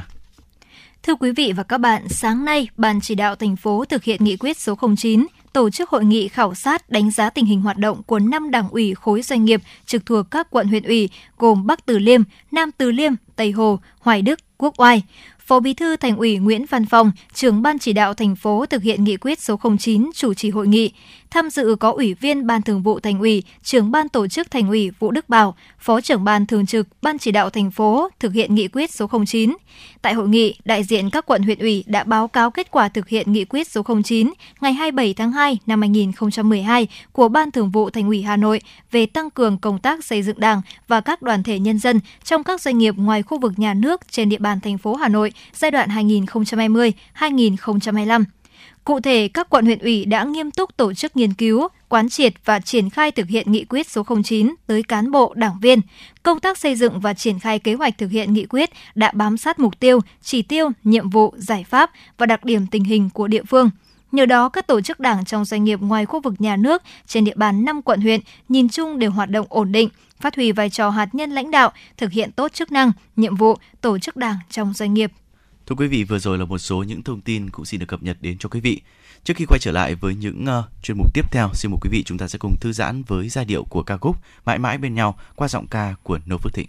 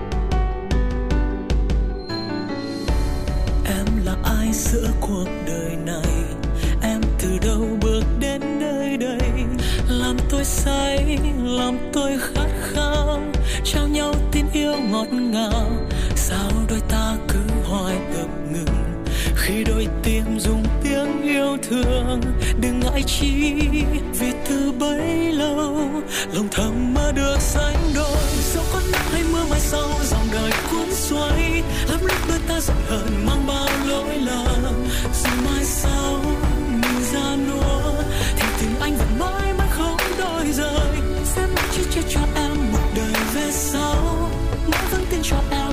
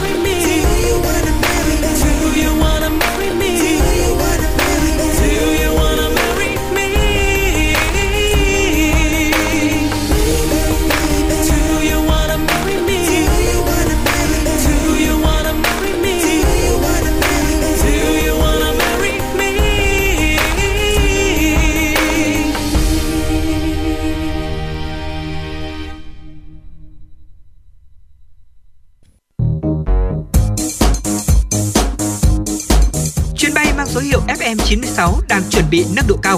Quý khách hãy thắt dây an toàn, sẵn sàng trải nghiệm những cung bậc cảm xúc cùng FN 96. Thưa quý vị và các bạn, khái niệm về trại hè hay học kỳ quân sự trước đây thường mới chỉ biết đến ở các trường học ở phương Tây và dường như còn rất xa lạ ở môi trường giáo dục Việt Nam. Tuy nhiên, trước xu thế hội nhập của giáo dục, các mô hình trại hè hay học kỳ quân sự với đa dạng các hình thức tổ chức đã nhanh chóng xuất hiện tại nhiều cơ sở giáo dục trong nước cũng như các cơ sở giáo dục quốc tế tại Việt Nam. Nắm bắt được tâm lý của phụ huynh, những lớp học kỹ năng sống dưới hình thức trại hè được mở ra ngày càng nhiều với đủ loại hình thức khác nhau. Nếu phụ huynh chỉ kỳ vọng và chạy theo xu hướng nhưng thiếu tìm hiểu cặn kẽ thì sẽ khó chọn được khóa học phù hợp cho con em mình. Đây sẽ là nội dung được phản ánh qua phóng sự ngay sau đây. Học sinh các cấp đã bước vào kỳ nghỉ hè, một năm học bị ảnh hưởng lớn bởi Covid-19. Ngay lúc này, các bậc phụ huynh đã tìm hiểu về các trại hè nhằm tạo cho con một kỳ nghỉ thú vị. Tuy nhiên, việc nở rộ mô hình này cũng đi kèm với những bất cập về chất lượng. Nhiều người cho rằng chỉ những gia đình có điều kiện mới gửi con đến các trại hè, nơi được quảng cáo là đầy ắp các hoạt động trải nghiệm khám phá. Nhưng có lẽ chính những đối tượng này mới là những người ít có điều kiện hơn cả. Thực tế, sự xuất hiện của các trại hè dài ngày dành cho trẻ em phản ánh xu thế tất yếu của xã hội hiện đại nơi cha mẹ có ít thời gian hơn dành cho con cái, ít có cơ hội hơn để làm bạn cùng con. Họ chấp nhận điều đó và bù đắp con em mình bằng những hoạt động ngoại khóa, một số phụ huynh chia sẻ. Sau khi con tôi là được tham dự một cái khóa trại hè liên quan đến ờ, đoàn đội đi trải nghiệm ờ, sống xa gia đình 2 tuần thì con về con tự ăn tự tắm giặt này được trải nghiệm này được học này được truyền cảm hứng về thì con rất là thay đổi thay đổi theo hướng tích cực là tức là yêu quý gia đình hơn này thấy trân trọng cái đang có thấy là rất là cảm ơn các cái thầy cô ở trại hè đó thế còn có một số cái khóa trại hè thì thì thấy rằng là nó cũng nó chưa xứng tầm lắm so với những cái gì mà, mà kỳ vọng thì nó cũng tùy đấy tùy từng từng nơi từng từng từng nơi tổ chức Trại hè thực chất không nên được nghĩ là nơi trông trẻ để cha mẹ trao quyền đồng hành, chăm lo con cái cho những người khác. Trại hè cũng không phải là ngôi trường thứ hai để buộc con cái phải có thành tích, phải học được điều gì đó khi trở về nhà. Cha mẹ hãy coi việc cho con đi trại hè là mang đến cho con cơ hội được trải nghiệm, được vẫy vùng thỏa thích ở một môi trường rộng lớn hơn, gặp gỡ nhiều bạn bè sau những ngày dài ngồi bên sách vở. Những năm gần đây, hàng loạt các khóa học hè thiếu nhi được mở ra với đủ các hình thức như học kỳ quân đội, học kỳ lính cứu hỏa, chạy hè tiếng Anh, chạy hè thể thao, khóa tu trong chùa, chạy hè nghệ thuật tại Cung Thiếu nhi Hà Nội. Các câu lạc bộ võ thuật, aerobic, cờ tướng, vẽ, thời trang bắt đầu chiêu sinh với mức phí dao động từ 50.000 đồng đến 100.000 đồng một buổi. Lớp nâng cao sẽ có giá cao hơn khoảng gần 200.000 đồng một buổi dự tính sẽ có khoảng trên 70 câu lạc bộ hoạt động trong dịp hè này. Trong khi đó, với các trại hè do các trường tư thục, trường quốc tế hay trung tâm giáo dục tổ chức, đặc biệt là các khóa học dài ngày bao gồm cả ăn ở thì mức phí cao hơn rất nhiều. Điển hình như trại hè ở làng háo hức giúp em trải nghiệm cuộc sống và văn hóa làng quê có giá từ 4 triệu đồng 3 ngày 2 đêm tới 13 triệu đồng 15 ngày 14 đêm hay EcoCam chạy hè kỹ năng hướng nghiệp tổ chức ở Đồ Sơn, Hải Phòng trong 10 ngày có giá 12 triệu 800 nghìn đồng. Anh Đạo Trần, huấn luyện viên tại Maya Camping, một trong những đơn vị tổ chức hoạt động chạy hè chuyên nghiệp tại Hà Nội cho biết về các hoạt động được tổ chức năm nay. À, năm nay thì Maya Camping có 3 khóa học hè cơ bản với 3 chủ đề khác nhau. À, chủ đề một là chủ đề sinh tồn với uh, các cái hoạt động bên hồ bên suối hay là trong rừng thưa và bơi lội. Chủ đề thứ hai mà Maya lựa chọn đó là chủ đề về Ờ, trại thủ công. Ờ, chủ đề thứ ba là trại STEM và chế tạo robot với mức học phí ờ, khoảng 5,5 triệu trên một tuần học. Mặc dù có giá tiền triệu, thế nhưng không phải trại hè nào cũng đáng tiền. Có nơi khâu tổ chức, xuề xòa, lộn xộn, chương trình thiếu thực tế, không chặt chẽ, gây thất vọng và mệt mỏi cho trẻ. Giữa môn hình vạn trạng các trà hè, không ít phụ huynh bị ngợp và lúng túng, không biết làm cách nào để lựa chọn một trại hè chất lượng và phù hợp với con mình. Bày tỏ quan điểm, tiến sĩ giáo dục Nguyễn Thụy Anh, người có nhiều năm kinh nghiệm trong việc tổ chức trại hè cho rằng trại hè không đơn thuần là nơi trông trẻ khi cha mẹ không tự tin có thể trông con trong mấy tháng hè và muốn tìm cho con một kỳ học thứ ba. Đây còn là cơ hội để con gặp gỡ giao lưu với bạn bè, chia sẻ câu chuyện của bản thân, có thêm nhiều kỷ niệm đẹp. Do đó khi lựa chọn trại hè cho con, cha mẹ nên lưu ý một số điểm.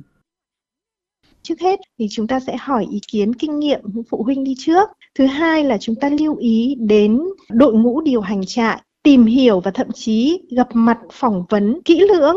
Cái cách họ nhìn đứa trẻ thôi là đã thấy ngay được cái tinh thần của trại rồi ứng xử nói năng cách xử lý tất cả những vấn đề mâu thuẫn như thế nào. Và thứ ba tôi cho là bố mẹ cần lựa chọn cái phương án phù hợp với tài chính của gia đình mình để chuyến trải nghiệm của các con không trở thành gánh nặng của gia đình trên thực tế, ngoài những điểm tích cực, cũng có một số trường hợp trẻ gặp khó khăn với các trại hè. Không ít trẻ ngột ngạt với trải nghiệm sống ở nông thôn khi thiếu vắng chiếc điều hòa nhiệt độ, tivi hay khóc ròng khi tham gia hoạt động leo đồi, cho dê uống sữa, ăn cỏ vì mỏi chân và chê dê quá hôi. Theo nhà giáo Nguyễn Đức Quang, nhà sáng lập và điều hành trường đồi Spring Hill, ngôi trường cách trung tâm Hà Nội hơn 40 km, có rất nhiều em sau khóa học cảm thấy tự tin, hứng thú với cuộc sống khi được gần gũi với thiên nhiên, được tự mình khám phá và trải nghiệm, nhưng cũng có những em bị sốc, sợ hãi khi ra khỏi vòng an toàn của bản thân. Các bậc phụ huynh cần thận trọng và lựa chọn chạy hè cho các em. Cần phải tổ chức những cái buổi mà cho họ đi tiền trạm để cho bố mẹ và con được mang con đến và thử trong một ngày đấy. Sau một ngày đấy thì bố mẹ và con sẽ ngồi thống nhất với nhau là mình có phù hợp hay không. Cách làm như vậy là là thể hiện cái sự tôn trọng.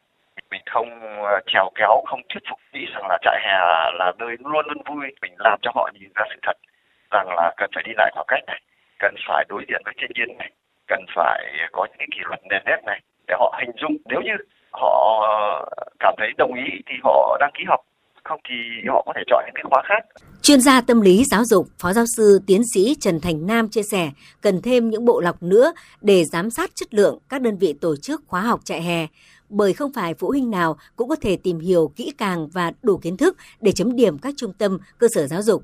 Trong khi nhiều nơi có thể vay mượn giáo trình từ nước ngoài về được dán nhãn quốc tế nhưng chất lượng nhân lực giáo viên, người hướng dẫn lại thả nổi.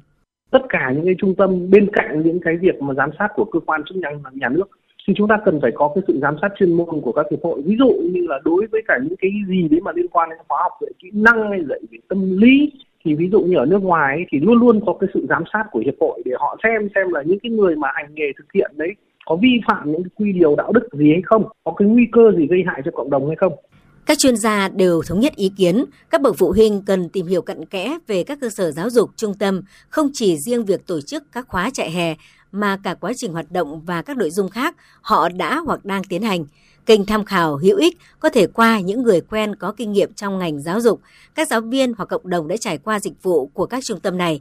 Sự xuất hiện của các trại hè nên được nhìn dưới góc độ là một mô hình tham khảo, sự nhắc nhở cho các bậc phụ huynh về việc quan tâm hơn tới nhu cầu giao tiếp, trải nghiệm của con.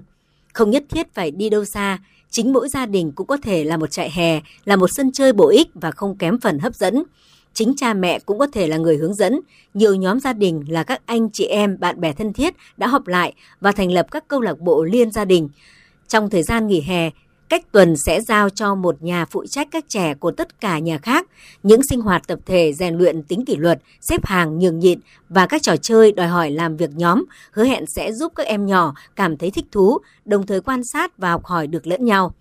Hoặc những thử thách nho nhỏ nhưng mới lạ như trồng cây, nuôi thú cưng, tập thể dục giảm cân, học vẽ, âm nhạc, tập bóng đá, và có sự tham gia của đầy đủ thành viên của cả nhà cũng giúp gia đình trở thành một sân chơi sinh động trong mắt trẻ thơ. Trại hè tốt nhất với trẻ em là trại hè ở đó, các em được trải nghiệm cùng những người thân yêu của mình.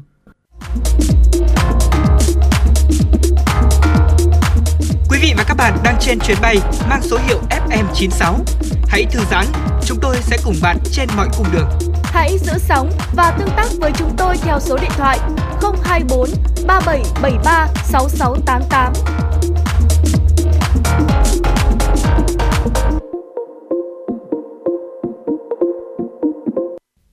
Tiếp tục với dòng chảy tin tức cùng với FM96 sẽ là những thông tin mà phóng viên Thu Vân đã gửi về cho chương trình.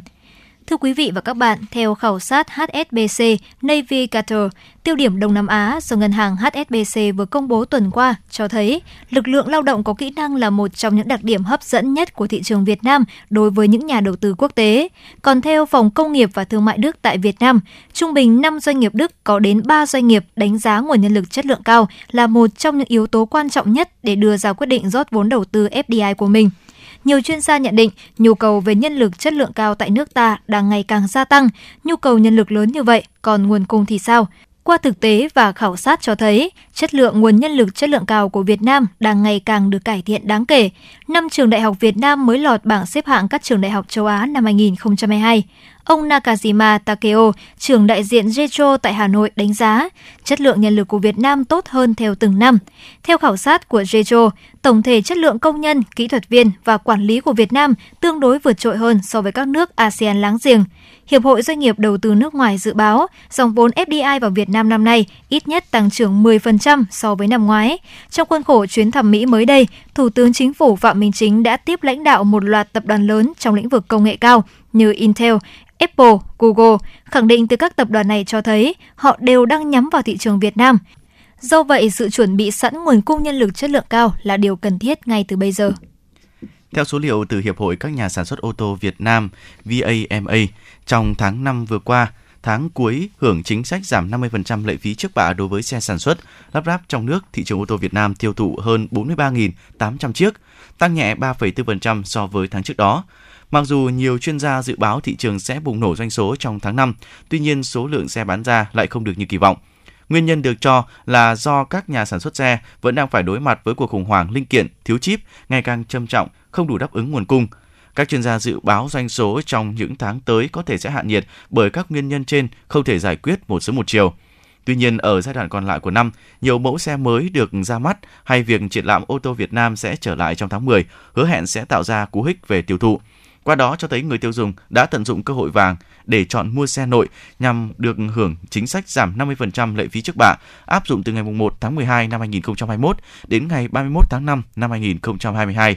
Đặc biệt, chính sách này không chỉ tăng nhu cầu mua xe của người tiêu dùng mà còn khiến một số thương hiệu ô tô nhập khẩu tăng khuyến mại để cạnh tranh với xe sản xuất lắp ráp ở trong nước. Qua đó góp phần thúc đẩy doanh số bán xe trên toàn thị trường của VA. MA trong 5 tháng đầu năm tăng 39% so với năm 2021, trong đó xe du lịch tăng tới 57%. Thị trường bất động sản nhiều nơi hạ nhiệt nhưng giá vẫn cao. Thông tin trên vừa được đưa ra tại phiên họp báo thường kỳ của Bộ Xây dựng. Điều hành phiên họp báo thường kỳ của Bộ Xây dựng diễn ra tại Hà Nội, Thứ trưởng Lê Quang Hùng nhận định thị trường bất động sản hiện nay đã hạ nhiệt tại nhiều nơi so với cùng kỳ năm 2021, nhưng giá vẫn ở mức cao. Hiện nay các nguồn vốn dành cho thị trường bất động sản đang được kiểm soát để thị trường phát triển theo hướng lành mạnh. Ngân hàng Nhà nước cũng khẳng định không có chủ trương siết vốn vào bất động sản, nhất là các phân khúc nhà ở phù hợp với nhu cầu của đại bộ phận người dân. Theo báo cáo của Bộ Xây dựng, Vâng, cả nước đã hoàn thành 275 dự án nhà ở xã hội, nhà ở công nhân, đang tiếp tục triển khai 339 dự án, quy mô xây dựng khoảng 372.000 căn với tổng diện tích khoảng 18 triệu 600 nghìn m2. Như vậy, tính từ đầu năm 2022 đến nay, tổng số lượng nhà ở xã hội, nhà ở cho công nhân khu công nghiệp đã khởi công là 11 dự án với tổng số là 25.675 căn, có tổng diện tích xây dựng khoảng 1 282.850 m2 tại nhiều địa phương. Lúc gần 10 giờ, công ty trách nhiệm hữu hạn một thành viên vàng bạc đá quý Sài Gòn niêm yết giá vàng miếng SJC ở mức 67,5 triệu đồng trên một lượng mua vào và 68,3 triệu đồng trên một lượng bán ra, giảm 250.000 đồng trên một lượng chiều mua và 350.000 đồng trên một lượng chiều bán so với cuối ngày hôm qua. Công ty cổ phần vàng bạc đá quý Phú Nhuận giảm 500.000 đồng trên một lượng chiều mua và 400.000 đồng trên một lượng chiều bán để là 67,4 triệu đồng trên một lượng mua vào và 68,3 triệu đồng trên một lượng bán ra. Cùng xu hướng thì công ty trách nhiệm hữu hạn Bảo Tín Minh Châu niêm yết giá là 67,36 triệu đồng trên một lượng mua vào và 68,18 triệu đồng trên một lượng bán ra, thấp hơn cuối ngày liên trước 300.000 đồng trên một lượng chiều mua và 250.000 đồng trên một lượng chiều bán.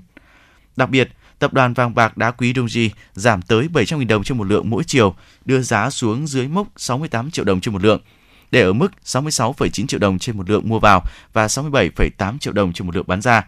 Chênh lệch giá mua và bán ở mức 800 đến 900 000 đồng trên một lượng. Thưa quý vị và các bạn, Cục Phòng vệ Thương mại thuộc Bộ Công Thương cho hay, Ủy ban chống bán phá giá của Australia ADC vừa thông báo khởi xướng điều tra chống bán phá giá với sản phẩm hợp chất ammoni nitrat có xuất xứ từ Chile và Việt Nam. Theo Cục Phòng vệ Thương mại Hàng hóa, bị điều tra là hợp chất ammoni nitrat ở thể rắn, ở dạng viên hoặc hạt hoặc các hình dạng rắn khác, có hoặc không có chất phụ da và chất phủ, được đóng kiện trên 10 kg. Tại Australia, hợp chất này chủ yếu được sử dụng làm nguyên liệu để điều chế thuốc nổ dùng trong ngành khai thác và xây dựng. Ngoài ra cũng được sử dụng để sản xuất phân bón trong nông nghiệp và một phần nhỏ để sản xuất khí y tế đặc biệt. Đây là hợp chất dễ gây nổ, được phân loại là nhóm hàng nguy hiểm tại Australia và được phân loại trong danh mục sản xuất có kế hoạch phòng ngừa, ứng phó sự cố hóa chất tại Việt Nam. Theo bảng câu hỏi điều tra của ADC, sản phẩm ammoni nitrat được phân loại tương đương theo mã HS 2 3102.30.00 nên mã HS này chỉ có tính chất tham khảo, bao phủ hàng hóa bị điều tra và không bị điều tra. Các doanh nghiệp cần kiểm tra đối chiếu với mã HS khi xuất khẩu và mô tả sản phẩm của ADC. Thời hạn các bên gửi bình luận đối với bản dữ liệu trọng yếu SIF trong vòng 20 ngày kể từ ngày công bố SIF. Thời gian ADC ban hành kết luận điều tra cuối cùng là ngày 10 tháng 11 năm 2022. Quý vị thính giả đang nghe chương trình Chuyển động Hà Nội chiều. Chỉ đạo nội dung Nguyễn Kim Khiêm, chỉ đạo sản xuất Nguyễn Tiến Dũng, đạo diễn và biên tập chương trình Xuân Luyến, Thanh Duyên, thư ký chương trình Thu Vân, phát thanh viên Bảo Nhật, Hồng Hạnh cùng kỹ thuật viên Quang Ngọc thực hiện. Còn bây giờ, xin mời quý vị chúng ta sẽ cùng thưởng thức giai điệu của ca khúc Bức thư tình đầu tiên qua giọng ca của nam ca sĩ Tấn Minh. khi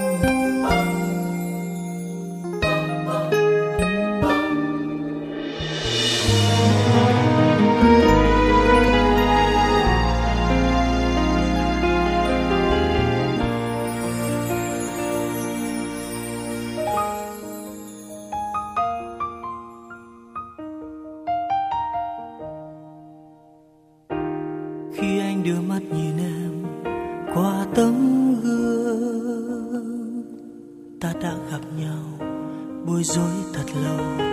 Đêm nay dường như những ánh mắt muốn đi kiếm tìm nhau. Anh muốn nói với em những điều thật lớn lao sẽ luôn ở đây. Nơi tim anh tình yêu bất tận. Phút giây vì biết em yêu anh. Và anh sẽ là người đàn ông của đời em. Anh đã mơ về ngôi nhà và những đứa trẻ. Vì yêu em ngày mai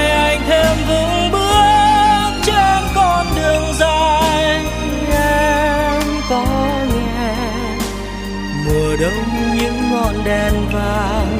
Anh nhớ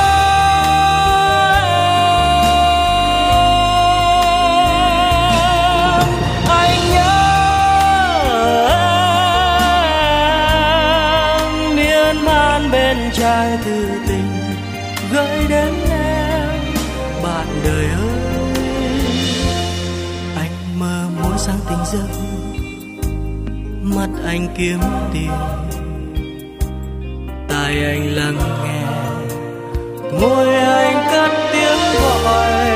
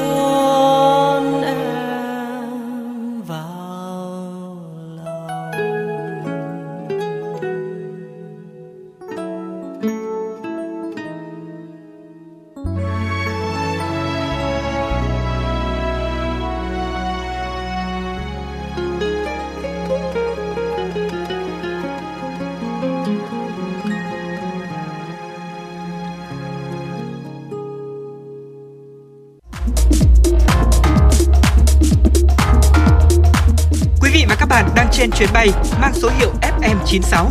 Hãy thư giãn, chúng tôi sẽ cùng bạn trên mọi cung đường. Hãy giữ sóng và tương tác với chúng tôi theo số điện thoại 024 3773 6688.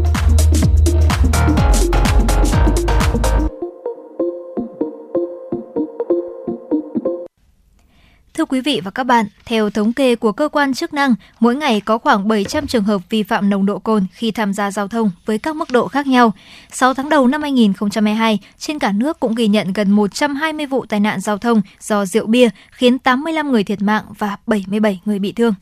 Thưa quý vị, vụ tai nạn thảm khốc tại Bắc Giang đêm ngày 2 tháng 6 làm chết 3 người trong cùng một gia đình đã gióng lên một hồi chuông cảnh báo về tình trạng uống rượu khi tham gia giao thông. Đây là vấn đề gây bức xúc của toàn xã hội bởi hậu quả đặc biệt nghiêm trọng của nó. Dù cơ quan chức năng đã có nhiều giải pháp từ tuyên truyền vận động đến xây dựng các chế tài xử phạt vận nghiêm khắc, nhưng tình trạng người điều khiển phương tiện sử dụng rượu bia vẫn tiếp tục diễn ra mọi lúc, mọi nơi, gây ra những hậu quả khôn lường. Theo thống kê của các cơ quan chức năng, mỗi ngày có khoảng 700 trường hợp vi phạm nồng độ cồn khi tham gia giao thông với các mức độ khác nhau. 6 tháng đầu năm 2022, trên cả nước cũng ghi nhận gần 120 vụ tai nạn giao thông do rượu bia, khiến 85 người thiệt mạng và 77 người bị thương. Vụ tai nạn thảm khốc tại Bắc Giang đêm ngày 2 tháng 6 làm chết 3 người trong cùng một gia đình đã gióng lên một hồi chuông cảnh báo về tình trạng uống rượu khi tham gia giao thông. Đây là vấn đề gây bức xúc của toàn xã hội bởi hậu quả đặc biệt nghiêm trọng của nó. Dù cơ quan chức năng đã có nhiều giải pháp từ tuyên truyền, vận động đến xây dựng các chế tài xử phạt nghiêm khắc, nhưng tình trạng người điều khiển phương tiện sử dụng rượu bia vẫn diễn ra mọi lúc, mọi nơi, gây ra những hậu quả khôn lường.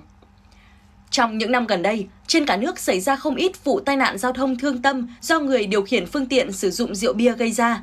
Cách đây 3 năm, dư luận từng đau xót trước vụ tai nạn thảm khốc xảy ra tại hầm Kim Liên, Hà Nội. Nạn nhân là hai người phụ nữ tuổi đời còn khá trẻ, bốn đứa trẻ mồ côi.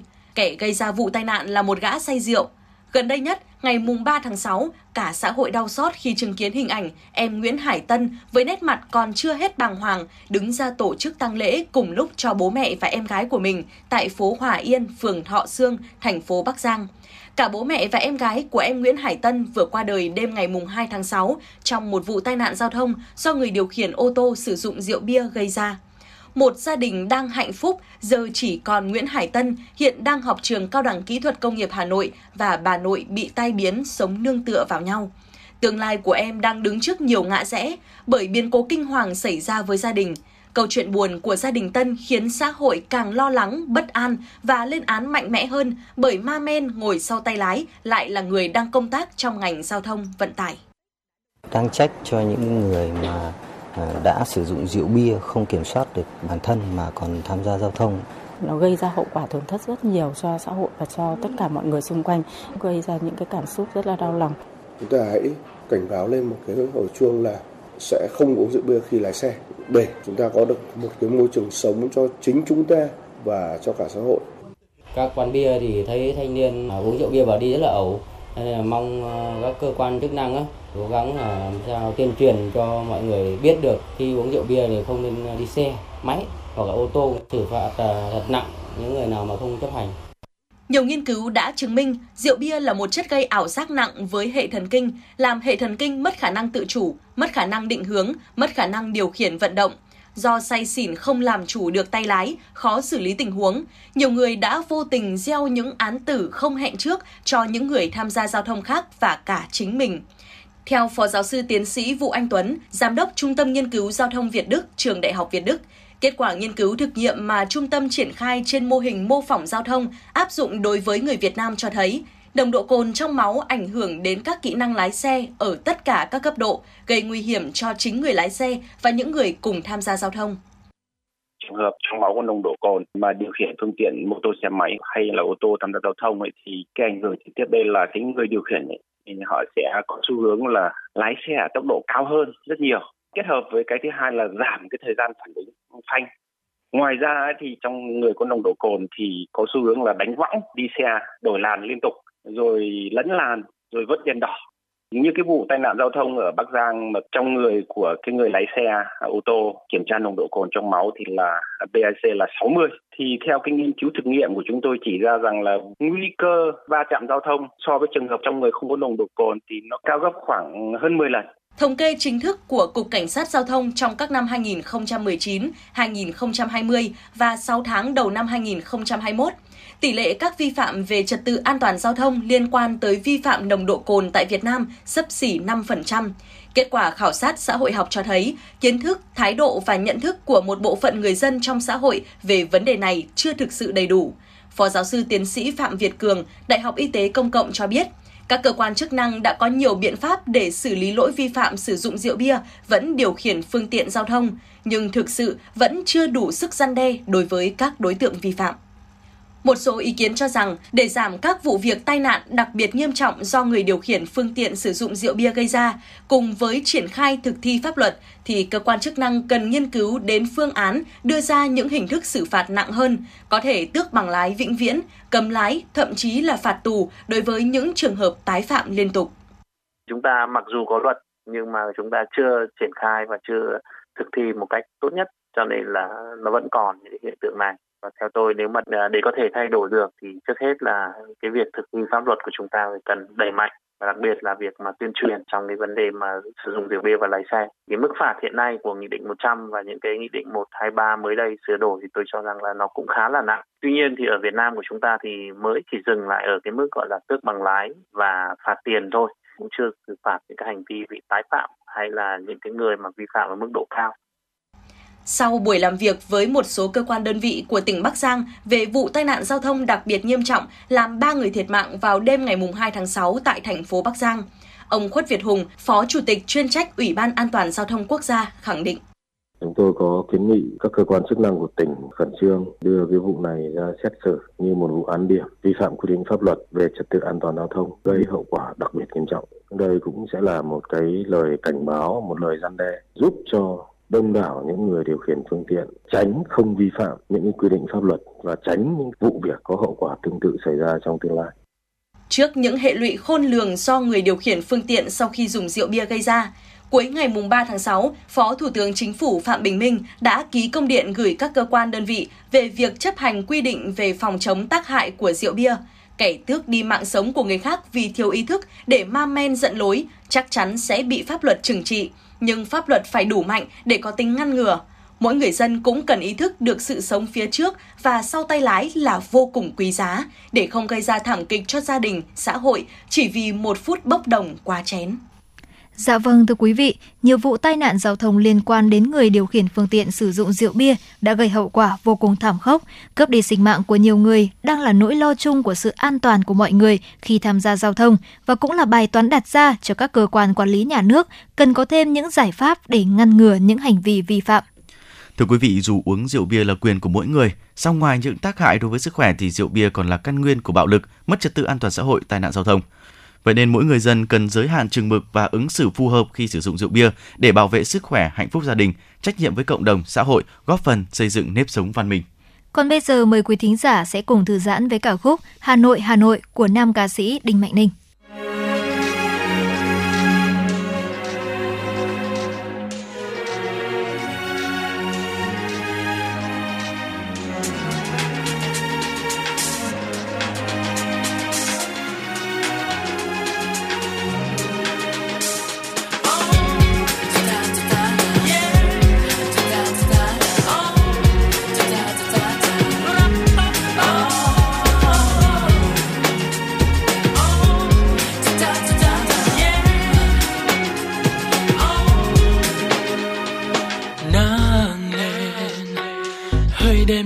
Dòng sông một ngày mới về. Xuân sao nhật tân nụ hoa nào còn đẫm sương? Bỗng thấy xinh ghê, cô em cười môi kia sao thật tươi trong nắng mai.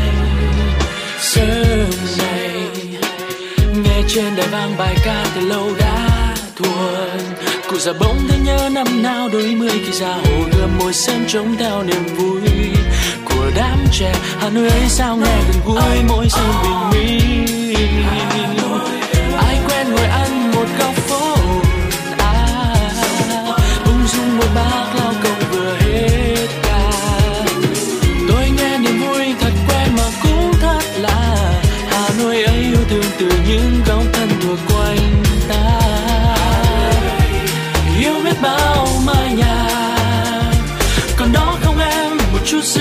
cửa ô rêu phong tiếng chuông trôi qua vang trên phố dài.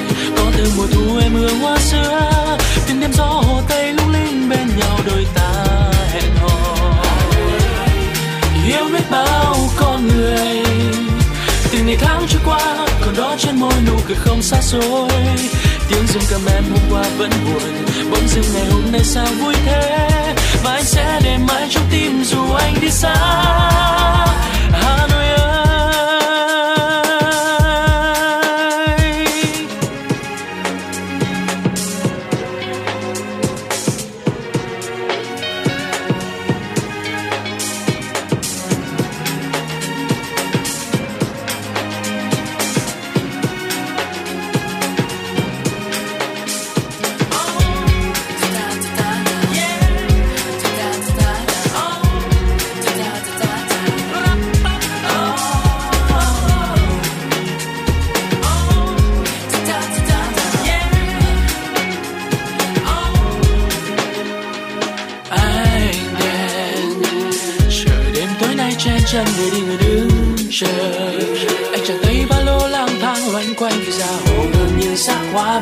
cây. Ôm ngỡ ngàng, hà nội ấy lung linh rực rỡ mỗi khi đèn lên. Anh đang đợi ai chợt nghe ngõ lặng vắng. Cha đã vẫn anh tôi chuyện nào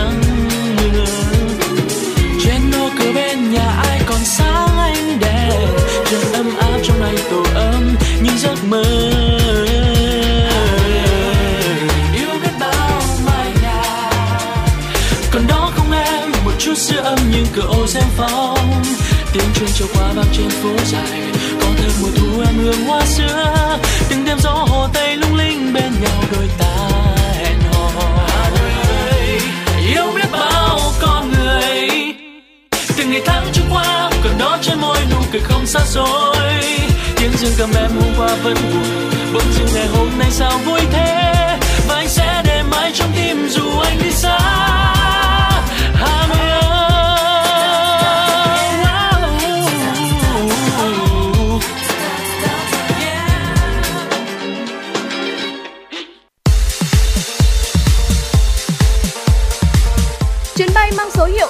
96 chuẩn bị nâng độ cao. Quý khách hãy thắt dây an toàn, sẵn sàng trải nghiệm những cung bậc cảm xúc cùng FM 96.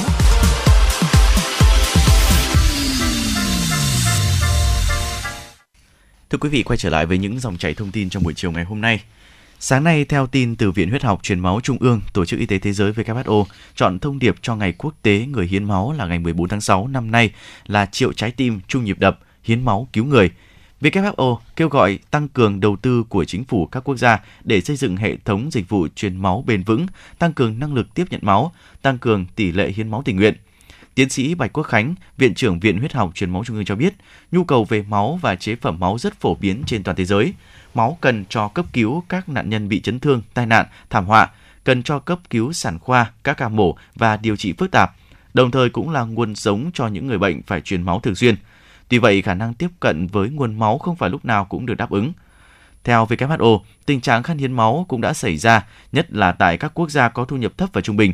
Chính vì vậy, Ngày Quốc tế Người hiến máu 14 tháng 6 không chỉ tri ân ghi nhận những nghĩa cử cao đẹp của hiến máu trên toàn thế giới, WHO mong muốn thông qua sự kiện này sẽ góp phần nâng cao nhận thức của cộng đồng về vai trò của việc hiến máu thường xuyên và cam kết duy trì hành động để đảm bảo duy trì nguồn máu đầy đủ, giúp cho mọi người dân có cơ hội tiếp cận với dịch vụ truyền máu kịp thời. Đây cũng là dịp để ghi nhận và phát huy các giá trị của hoạt động hiến máu tình nguyện trong việc nâng cao tinh thần đoàn kết, sự gắn kết xã hội trong cộng đồng. Trong khuôn khổ triển lãm tem biểu chính quốc gia, ngày 24 tháng 6, Bộ Thông tin và Truyền thông sẽ phát hành bộ tem Biển đảo Việt Nam, chim biển đảo nhằm giới thiệu các loài chim sinh sống trên nhiều vùng biển đảo của Việt Nam. Đây là bộ tem thứ ba về đề tài biển đảo Việt Nam nhằm quảng bá hình ảnh đất nước, con người và tuyên truyền công tác bảo tồn đa dạng sinh học biển Việt Nam, đồng thời góp phần tạo nên sức mạnh tổng hợp trên các mặt trận đấu tranh bảo vệ, giữ vững chủ quyền biển đảo của Tổ quốc. Các bộ tem trước được phát hành vào các năm 2018 và 2020. Bộ tem biển đảo Việt Nam, bộ 3, chim biển đảo gồm 4 mẫu tem kích thước 43 x 32 mm và một block kích thước 110 x 70 mm do hai họa sĩ Nguyễn Du và Phạm Quang Diệu làm việc tại Tổng công ty Bưu điện Việt Nam thiết kế. Ngày 24 tháng 6 năm 2022, bộ tem này sẽ được phát hành theo nghi thức đặc biệt và chính thức cung ứng trên mạng lưới bưu chính đến ngày 31 tháng 12 năm 2023. Các tem có giá mặt là 4.000 đồng, 12.000 đồng và 15.000 đồng. Cục Cảnh sát Giao thông Bộ Công an cho biết trận mưa rông kéo dài từ 19 giờ 30 đến 22 giờ ngày hôm qua đã gây úng ngập trên nhiều tuyến đường nội thành Hà Nội, gây cản trở đến việc lưu thông của người dân. Đặc biệt do mưa lớn từ km 245 đến km 255 trên tuyến cao tốc Pháp Vân Cầu Rẽ Ninh Bình, hướng Hà Nội đi tỉnh Ninh Bình có khoảng 15 cây đổ. Trong đó thì có 5 cây to đổ chắn ngang đường cản trở giao thông. Ngay khi nhận được tin báo thì Cục Cảnh sát Giao thông Bộ Công an đã chỉ đạo đơn vị phụ trách tuần tra kiểm soát tuyến cao tốc Pháp Vân Cầu Rẽ Ninh Bình, tăng cường cán bộ chiến sĩ có mặt cảnh báo, phân luồng điều tiết giao thông và phối hợp với đơn vị thu phí bảo trì đường cao tốc Pháp Vân Cầu Rẽ Ninh Bình để khắc phục. Báo cáo ban đầu có 5 cây xanh bị đổ, chiếm hơn nửa làn đường. Tuy nhiên do trời mưa tối, mật độ phương tiện giao thông vắng và có sự điều tiết của lực lượng cảnh sát giao thông nên không xảy ra tình trạng ùn tắc và sự cố đáng tiếc. Đến dạng sáng nay, giao thông trên tuyến đường này đã thông suốt. Dự báo ngày hôm nay tại khu vực Hà Nội tiếp tục có mưa. Đại tá Dương Đức Hải, trưởng phòng cảnh sát giao thông, công an thành phố Hà Nội đã yêu cầu cán bộ chiến sĩ các đội địa bàn chuyển sang trạng thái ứng trực như phương án phòng chống lụt bão, đảm bảo giao thông thông suốt trên các tuyến đường nội thành. Trong mưa lớn, đề phòng cây đổ, ngập úng, cảnh sát giao thông làm nhiệm vụ trên đường, sẵn sàng hỗ trợ, ứng phó giúp đỡ người dân trong trường hợp khẩn cấp. Sáng nay trên cao tốc Nội Bài Lào Cai, đoạn qua địa phận xã Y Can, huyện Trấn Yên, tỉnh Yên Bái, xảy ra một vụ tai nạn giao thông làm một người tử vong, một người khác bị thương. Được biết vào thời điểm xảy ra vụ việc trời mưa to, Cụ thể, theo thông tin từ đội vận hành 2, Trung tâm điều hành đường cao tốc Nội Bài Lào Cai, vào khoảng 6 giờ sáng nay, tại km 125 500 cao tốc Nội Bài Lào Cai, xe đầu kéo mang biển kiểm soát 29C 47141 lưu thông theo hướng Lào Cai Nội Bài đã va chạm với xe tải thùng mang biển kiểm soát 24H00682 đang lưu thông theo hướng ngược lại.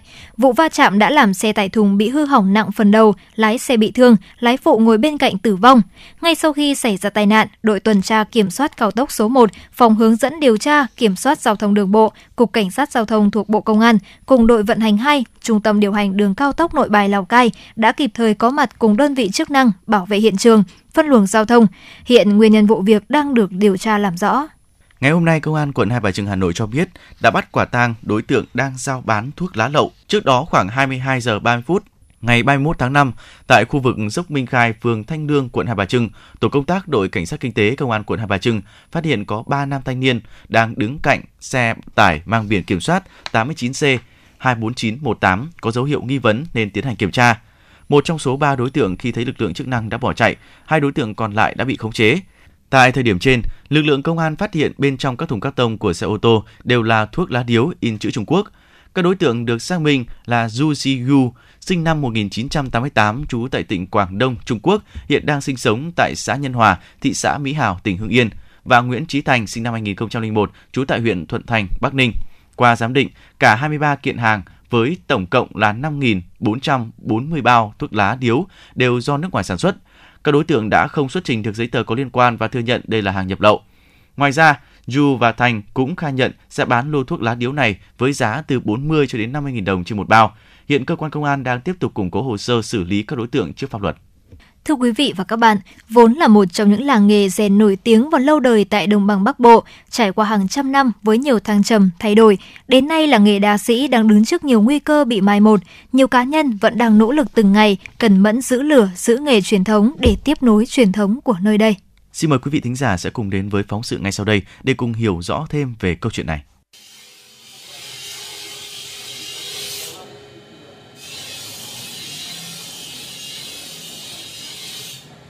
Nghe những âm thanh này, chắc hẳn không ai nghĩ đang đứng ở một làng quê thanh bình bên con sông Nhuệ hiền hòa. Nhưng nó lại là những thanh âm vô cùng quen thuộc của làng đa sĩ, ngôi làng nổi tiếng với nghề rèn truyền thống có từ rất lâu đời. Làng đa sĩ thuộc xã Kiến Hưng, quận Hà Đông, Hà Nội. Vừa vào đến cổng làng đã có thể nghe thấy âm thanh của tiếng đe búa, mài dao nhộn nhịp. Tương truyền, nghề rèn ở làng có từ thời Hùng Vương thứ 18, nhưng phải đến thời nhà Trần có thầy dạy từ Thanh Hóa ra dạy làm những sản phẩm tinh xảo hơn thì đa sĩ mới chính thức trở thành làng rèn chuyên nghiệp. Và đến nay, nơi đây đã trở thành một làng nghề truyền thống nổi danh khắp mọi miền về nghề rèn. Và trong số những gia đình vẫn giữ lửa nghề rèn truyền thống của làng nghề rèn có gia đình ông Đinh Công Đoán. Tuổi trẻ theo tiếng gọi của đất nước, chàng thanh niên Đinh Công Đoán nhập ngũ năm 1971 và một năm sau, ông được cử vào chiến đấu ở Quảng Trị, nơi được coi là chiến tuyến ác liệt nhất trong những năm tháng chống Mỹ. Sau nhiều năm rong ruổi khắp các chiến trường khói lửa, năm 1976, cựu chiến binh Đinh Công Đoán bị thương ở cánh tay, được trở về địa phương với tấm thẻ thương binh hạng 4 trên 4. Là người con của làng nghề nên khi trở về, cựu chiến binh Đinh Công Đoán nhận thấy không thể vực dậy kinh tế gia đình nếu chỉ trông chờ vào nông nghiệp. Gom số tiền ít ỏi của gia đình, người lính Đinh Công Đoán nhanh chóng bắt tay vào làm nghề rèn. Kể về những năm tháng trong quân ngũ, ông Đoán luôn khẳng định bản chất không ngại khó, sợ khổ của người lính cụ Hồ đã giúp ông quyết định theo học nghề làm thợ rèn từ những người thợ làm nghề nổi tiếng trong làng. Cựu chiến binh Đinh Công Đoán bày tỏ. Tôi đã gần 10 năm chiến trường cho nên là đó gần 30 tuổi mới về lập gia đình. Năm 77 tôi về cái thì tôi đã học làm nghề ngay tại địa phương. Trời phú cho mình cái, cái năng khiếu. Thế thì mình cứ học hỏi thêm cụ cao tuổi trong làng. Thế rồi mình áp dụng cái cái gì mình học được trong quân đội. Cái sức bền vật liệu đấy các là tôi biết thì từ đó tôi biết được các nguyên tố thép và chất lượng thép. Tôi pha trộn làm sao, tôi như thế nào. Đến bây giờ truyền lại cho con, tôi cái màu nào sẽ đẹp, không quằn mà không mẻ, cả độ sắc bền. Ở làng địa phương chúng tôi thì gia đình nào có cái truyền thống của gia đình đấy. Những năm đầu, sản phẩm dao kéo chưa thu hút được khách hàng nên đời sống gia đình cựu chiến binh Đinh Công Đoán gặp không ít khó khăn.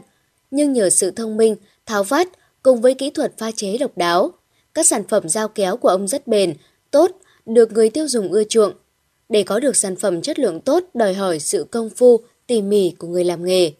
Đầu tiên, những người thợ sẽ phải cắt bản sắt thành hình dạng của sản phẩm, sau đó cho lên lò hơn 1.000 độ C. Tùy thuộc vào từng loại nguyên liệu thép và sản phẩm tạo ra dày, mỏng mà thời gian nung sẽ khác nhau. Cựu chiến binh Đinh Công Đoán chia sẻ. Tôi ờ, muốn phát triển cũng rất khó, khó chỗ là mặt bằng sản xuất không có. Muốn đưa một cỗ máy vào để sản xuất thay sức lao động. Có nhiều nhà không đưa nổi vào, ngõ quá hẹp, điều kiện gia đình quá chật chội. Là cái nghề này là đầu tiên nó là cái nghề phụ nhưng này lại chuyển thành nghề chính cho mỗi gia đình bây giờ. Đến nay, sản phẩm mang thương hiệu đoán đoán của cựu chiến binh Đinh Công Đoán đã có chỗ đứng trên thị trường, đồng thời tạo việc làm cho nhiều lao động địa phương với mức lương trung bình trên 5 triệu đồng một tháng. Nhờ cần cù chịu khó trong lao động sản xuất, có tư duy nhạy bén, biết phát huy khả năng của mình, có quyết tâm mạnh dạn đầu tư đúng thời điểm, luôn coi trọng chữ tín nên cơ sở sản xuất giao kéo của cựu chiến binh Đinh Công Đoán ngày càng làm ăn phát đạt. Theo ông Lê Ngọc Lưu, Chủ tịch Hội Cựu chiến binh phường Kiến Hưng, quận Hà Đông, thành phố Hà Nội, không chỉ là tấm gương điển hình trong phát triển kinh tế ở địa phương, cựu chiến binh Đinh Công Đoán còn tích cực tham gia vào các hoạt động xã hội, giúp đỡ đồng chí đồng đội, bà con có hoàn cảnh khó khăn, đóng góp xây dựng quỹ đền ơn đáp nghĩa và an sinh xã hội. Trước đây thì cũng có rất nhiều những đồng chí là hội viên cựu binh để làm tham gia làm kinh tế. Thế nhưng mà sau đó nó cũng đã chuyển ngành sang cái vị trí khác và đặc biệt nổi bật nhất hiện nay là có đồng chí Đinh Công Đoán. Nhiều năm được các cấp tặng danh hiệu doanh nhân làm kinh tế giỏi. Ngoài đồng chí làm công tác kinh tế giỏi ra thì đồng chí còn làm một hội viên tích cực và gương mẫu trong mọi công tác để hoàn thành tốt cái nhiệm vụ mà của chi hội. Bản thân đồng chí cũng là thương binh mà đồng chí tham gia chiến tranh ở chiến đấu Quảng Trị luôn giữ vững và phát huy vào bản chất bộ đội của họ. Năng động, nhạy bén, quyết tâm không cam chịu đói nghèo, cựu chiến binh Đinh Công Đoán từ một gia đình nghèo đã vươn lên trở thành một điển hình sản xuất, kinh doanh giỏi ở địa phương. Nhiều năm liền, ông được các cấp các ngành khen thưởng vì có nhiều thành tích trong lao động sản xuất và các hoạt động xã hội. Cũng như gia đình cựu chiến binh Đinh Công Đoán, gia đình nghệ nhân Nguyễn Văn Mộc cũng đang hàng ngày bền bỉ giữ lửa nghề truyền thống của làng nghề. Gia đình ông Nguyễn Văn Mộc có hai bố con theo đuổi nghề rèn. Ông Mộc dành một ô trước mặt tiền ngôi nhà ba tầng để làm xưởng rèn. Xưởng rèn của ông có đầy đủ các dụng cụ máy móc như mắt cắt sắt, máy ép, mài để giải phóng bớt sức lao động. Ông Mộc chuyên làm các loại dao chặt, dao thái thuốc nam, dao cắt nhựa tái chế bằng nhíp ô tô. Kể về những công đoạn của một người thợ rèn, ông Mộc cho biết, bất kỳ người thợ nào ban đầu đều phải học tư thế ngồi, cách cầm búa và quay bể. Khi đã thành thạo mới chuyển qua đánh rèn. Kế đến là làm thô và khi đã có tay nghề mới được làm nguội. Đặc biệt, công đoạn làm nguội là công đoạn đòi hỏi kỹ thuật cao nhất. Muốn học thành thạo nghề, nếu nhanh cũng mất đến một vài năm mới có thể làm ra một sản phẩm đúng nghĩa. Lưới sắt như thế này cho vào lung đánh thành phôi xong lại tiếp tục lung lại rèn rèn bao giờ thành con dao mới để đưa ra một khâu nữa làm nguội là mài rũa đấy. Xong nó lưỡi sắc rồi mới đưa vào tôi. Và là hoàn chỉnh con dao trông sắc rồi nhưng mà chưa phải là sắc hẳn lắm. Đưa vào tôi tôi xong ở đâu mới ra lại mai lại lần nữa. Để để lấy được cái nước tôi vào con dao thì nó mới sắc lâu.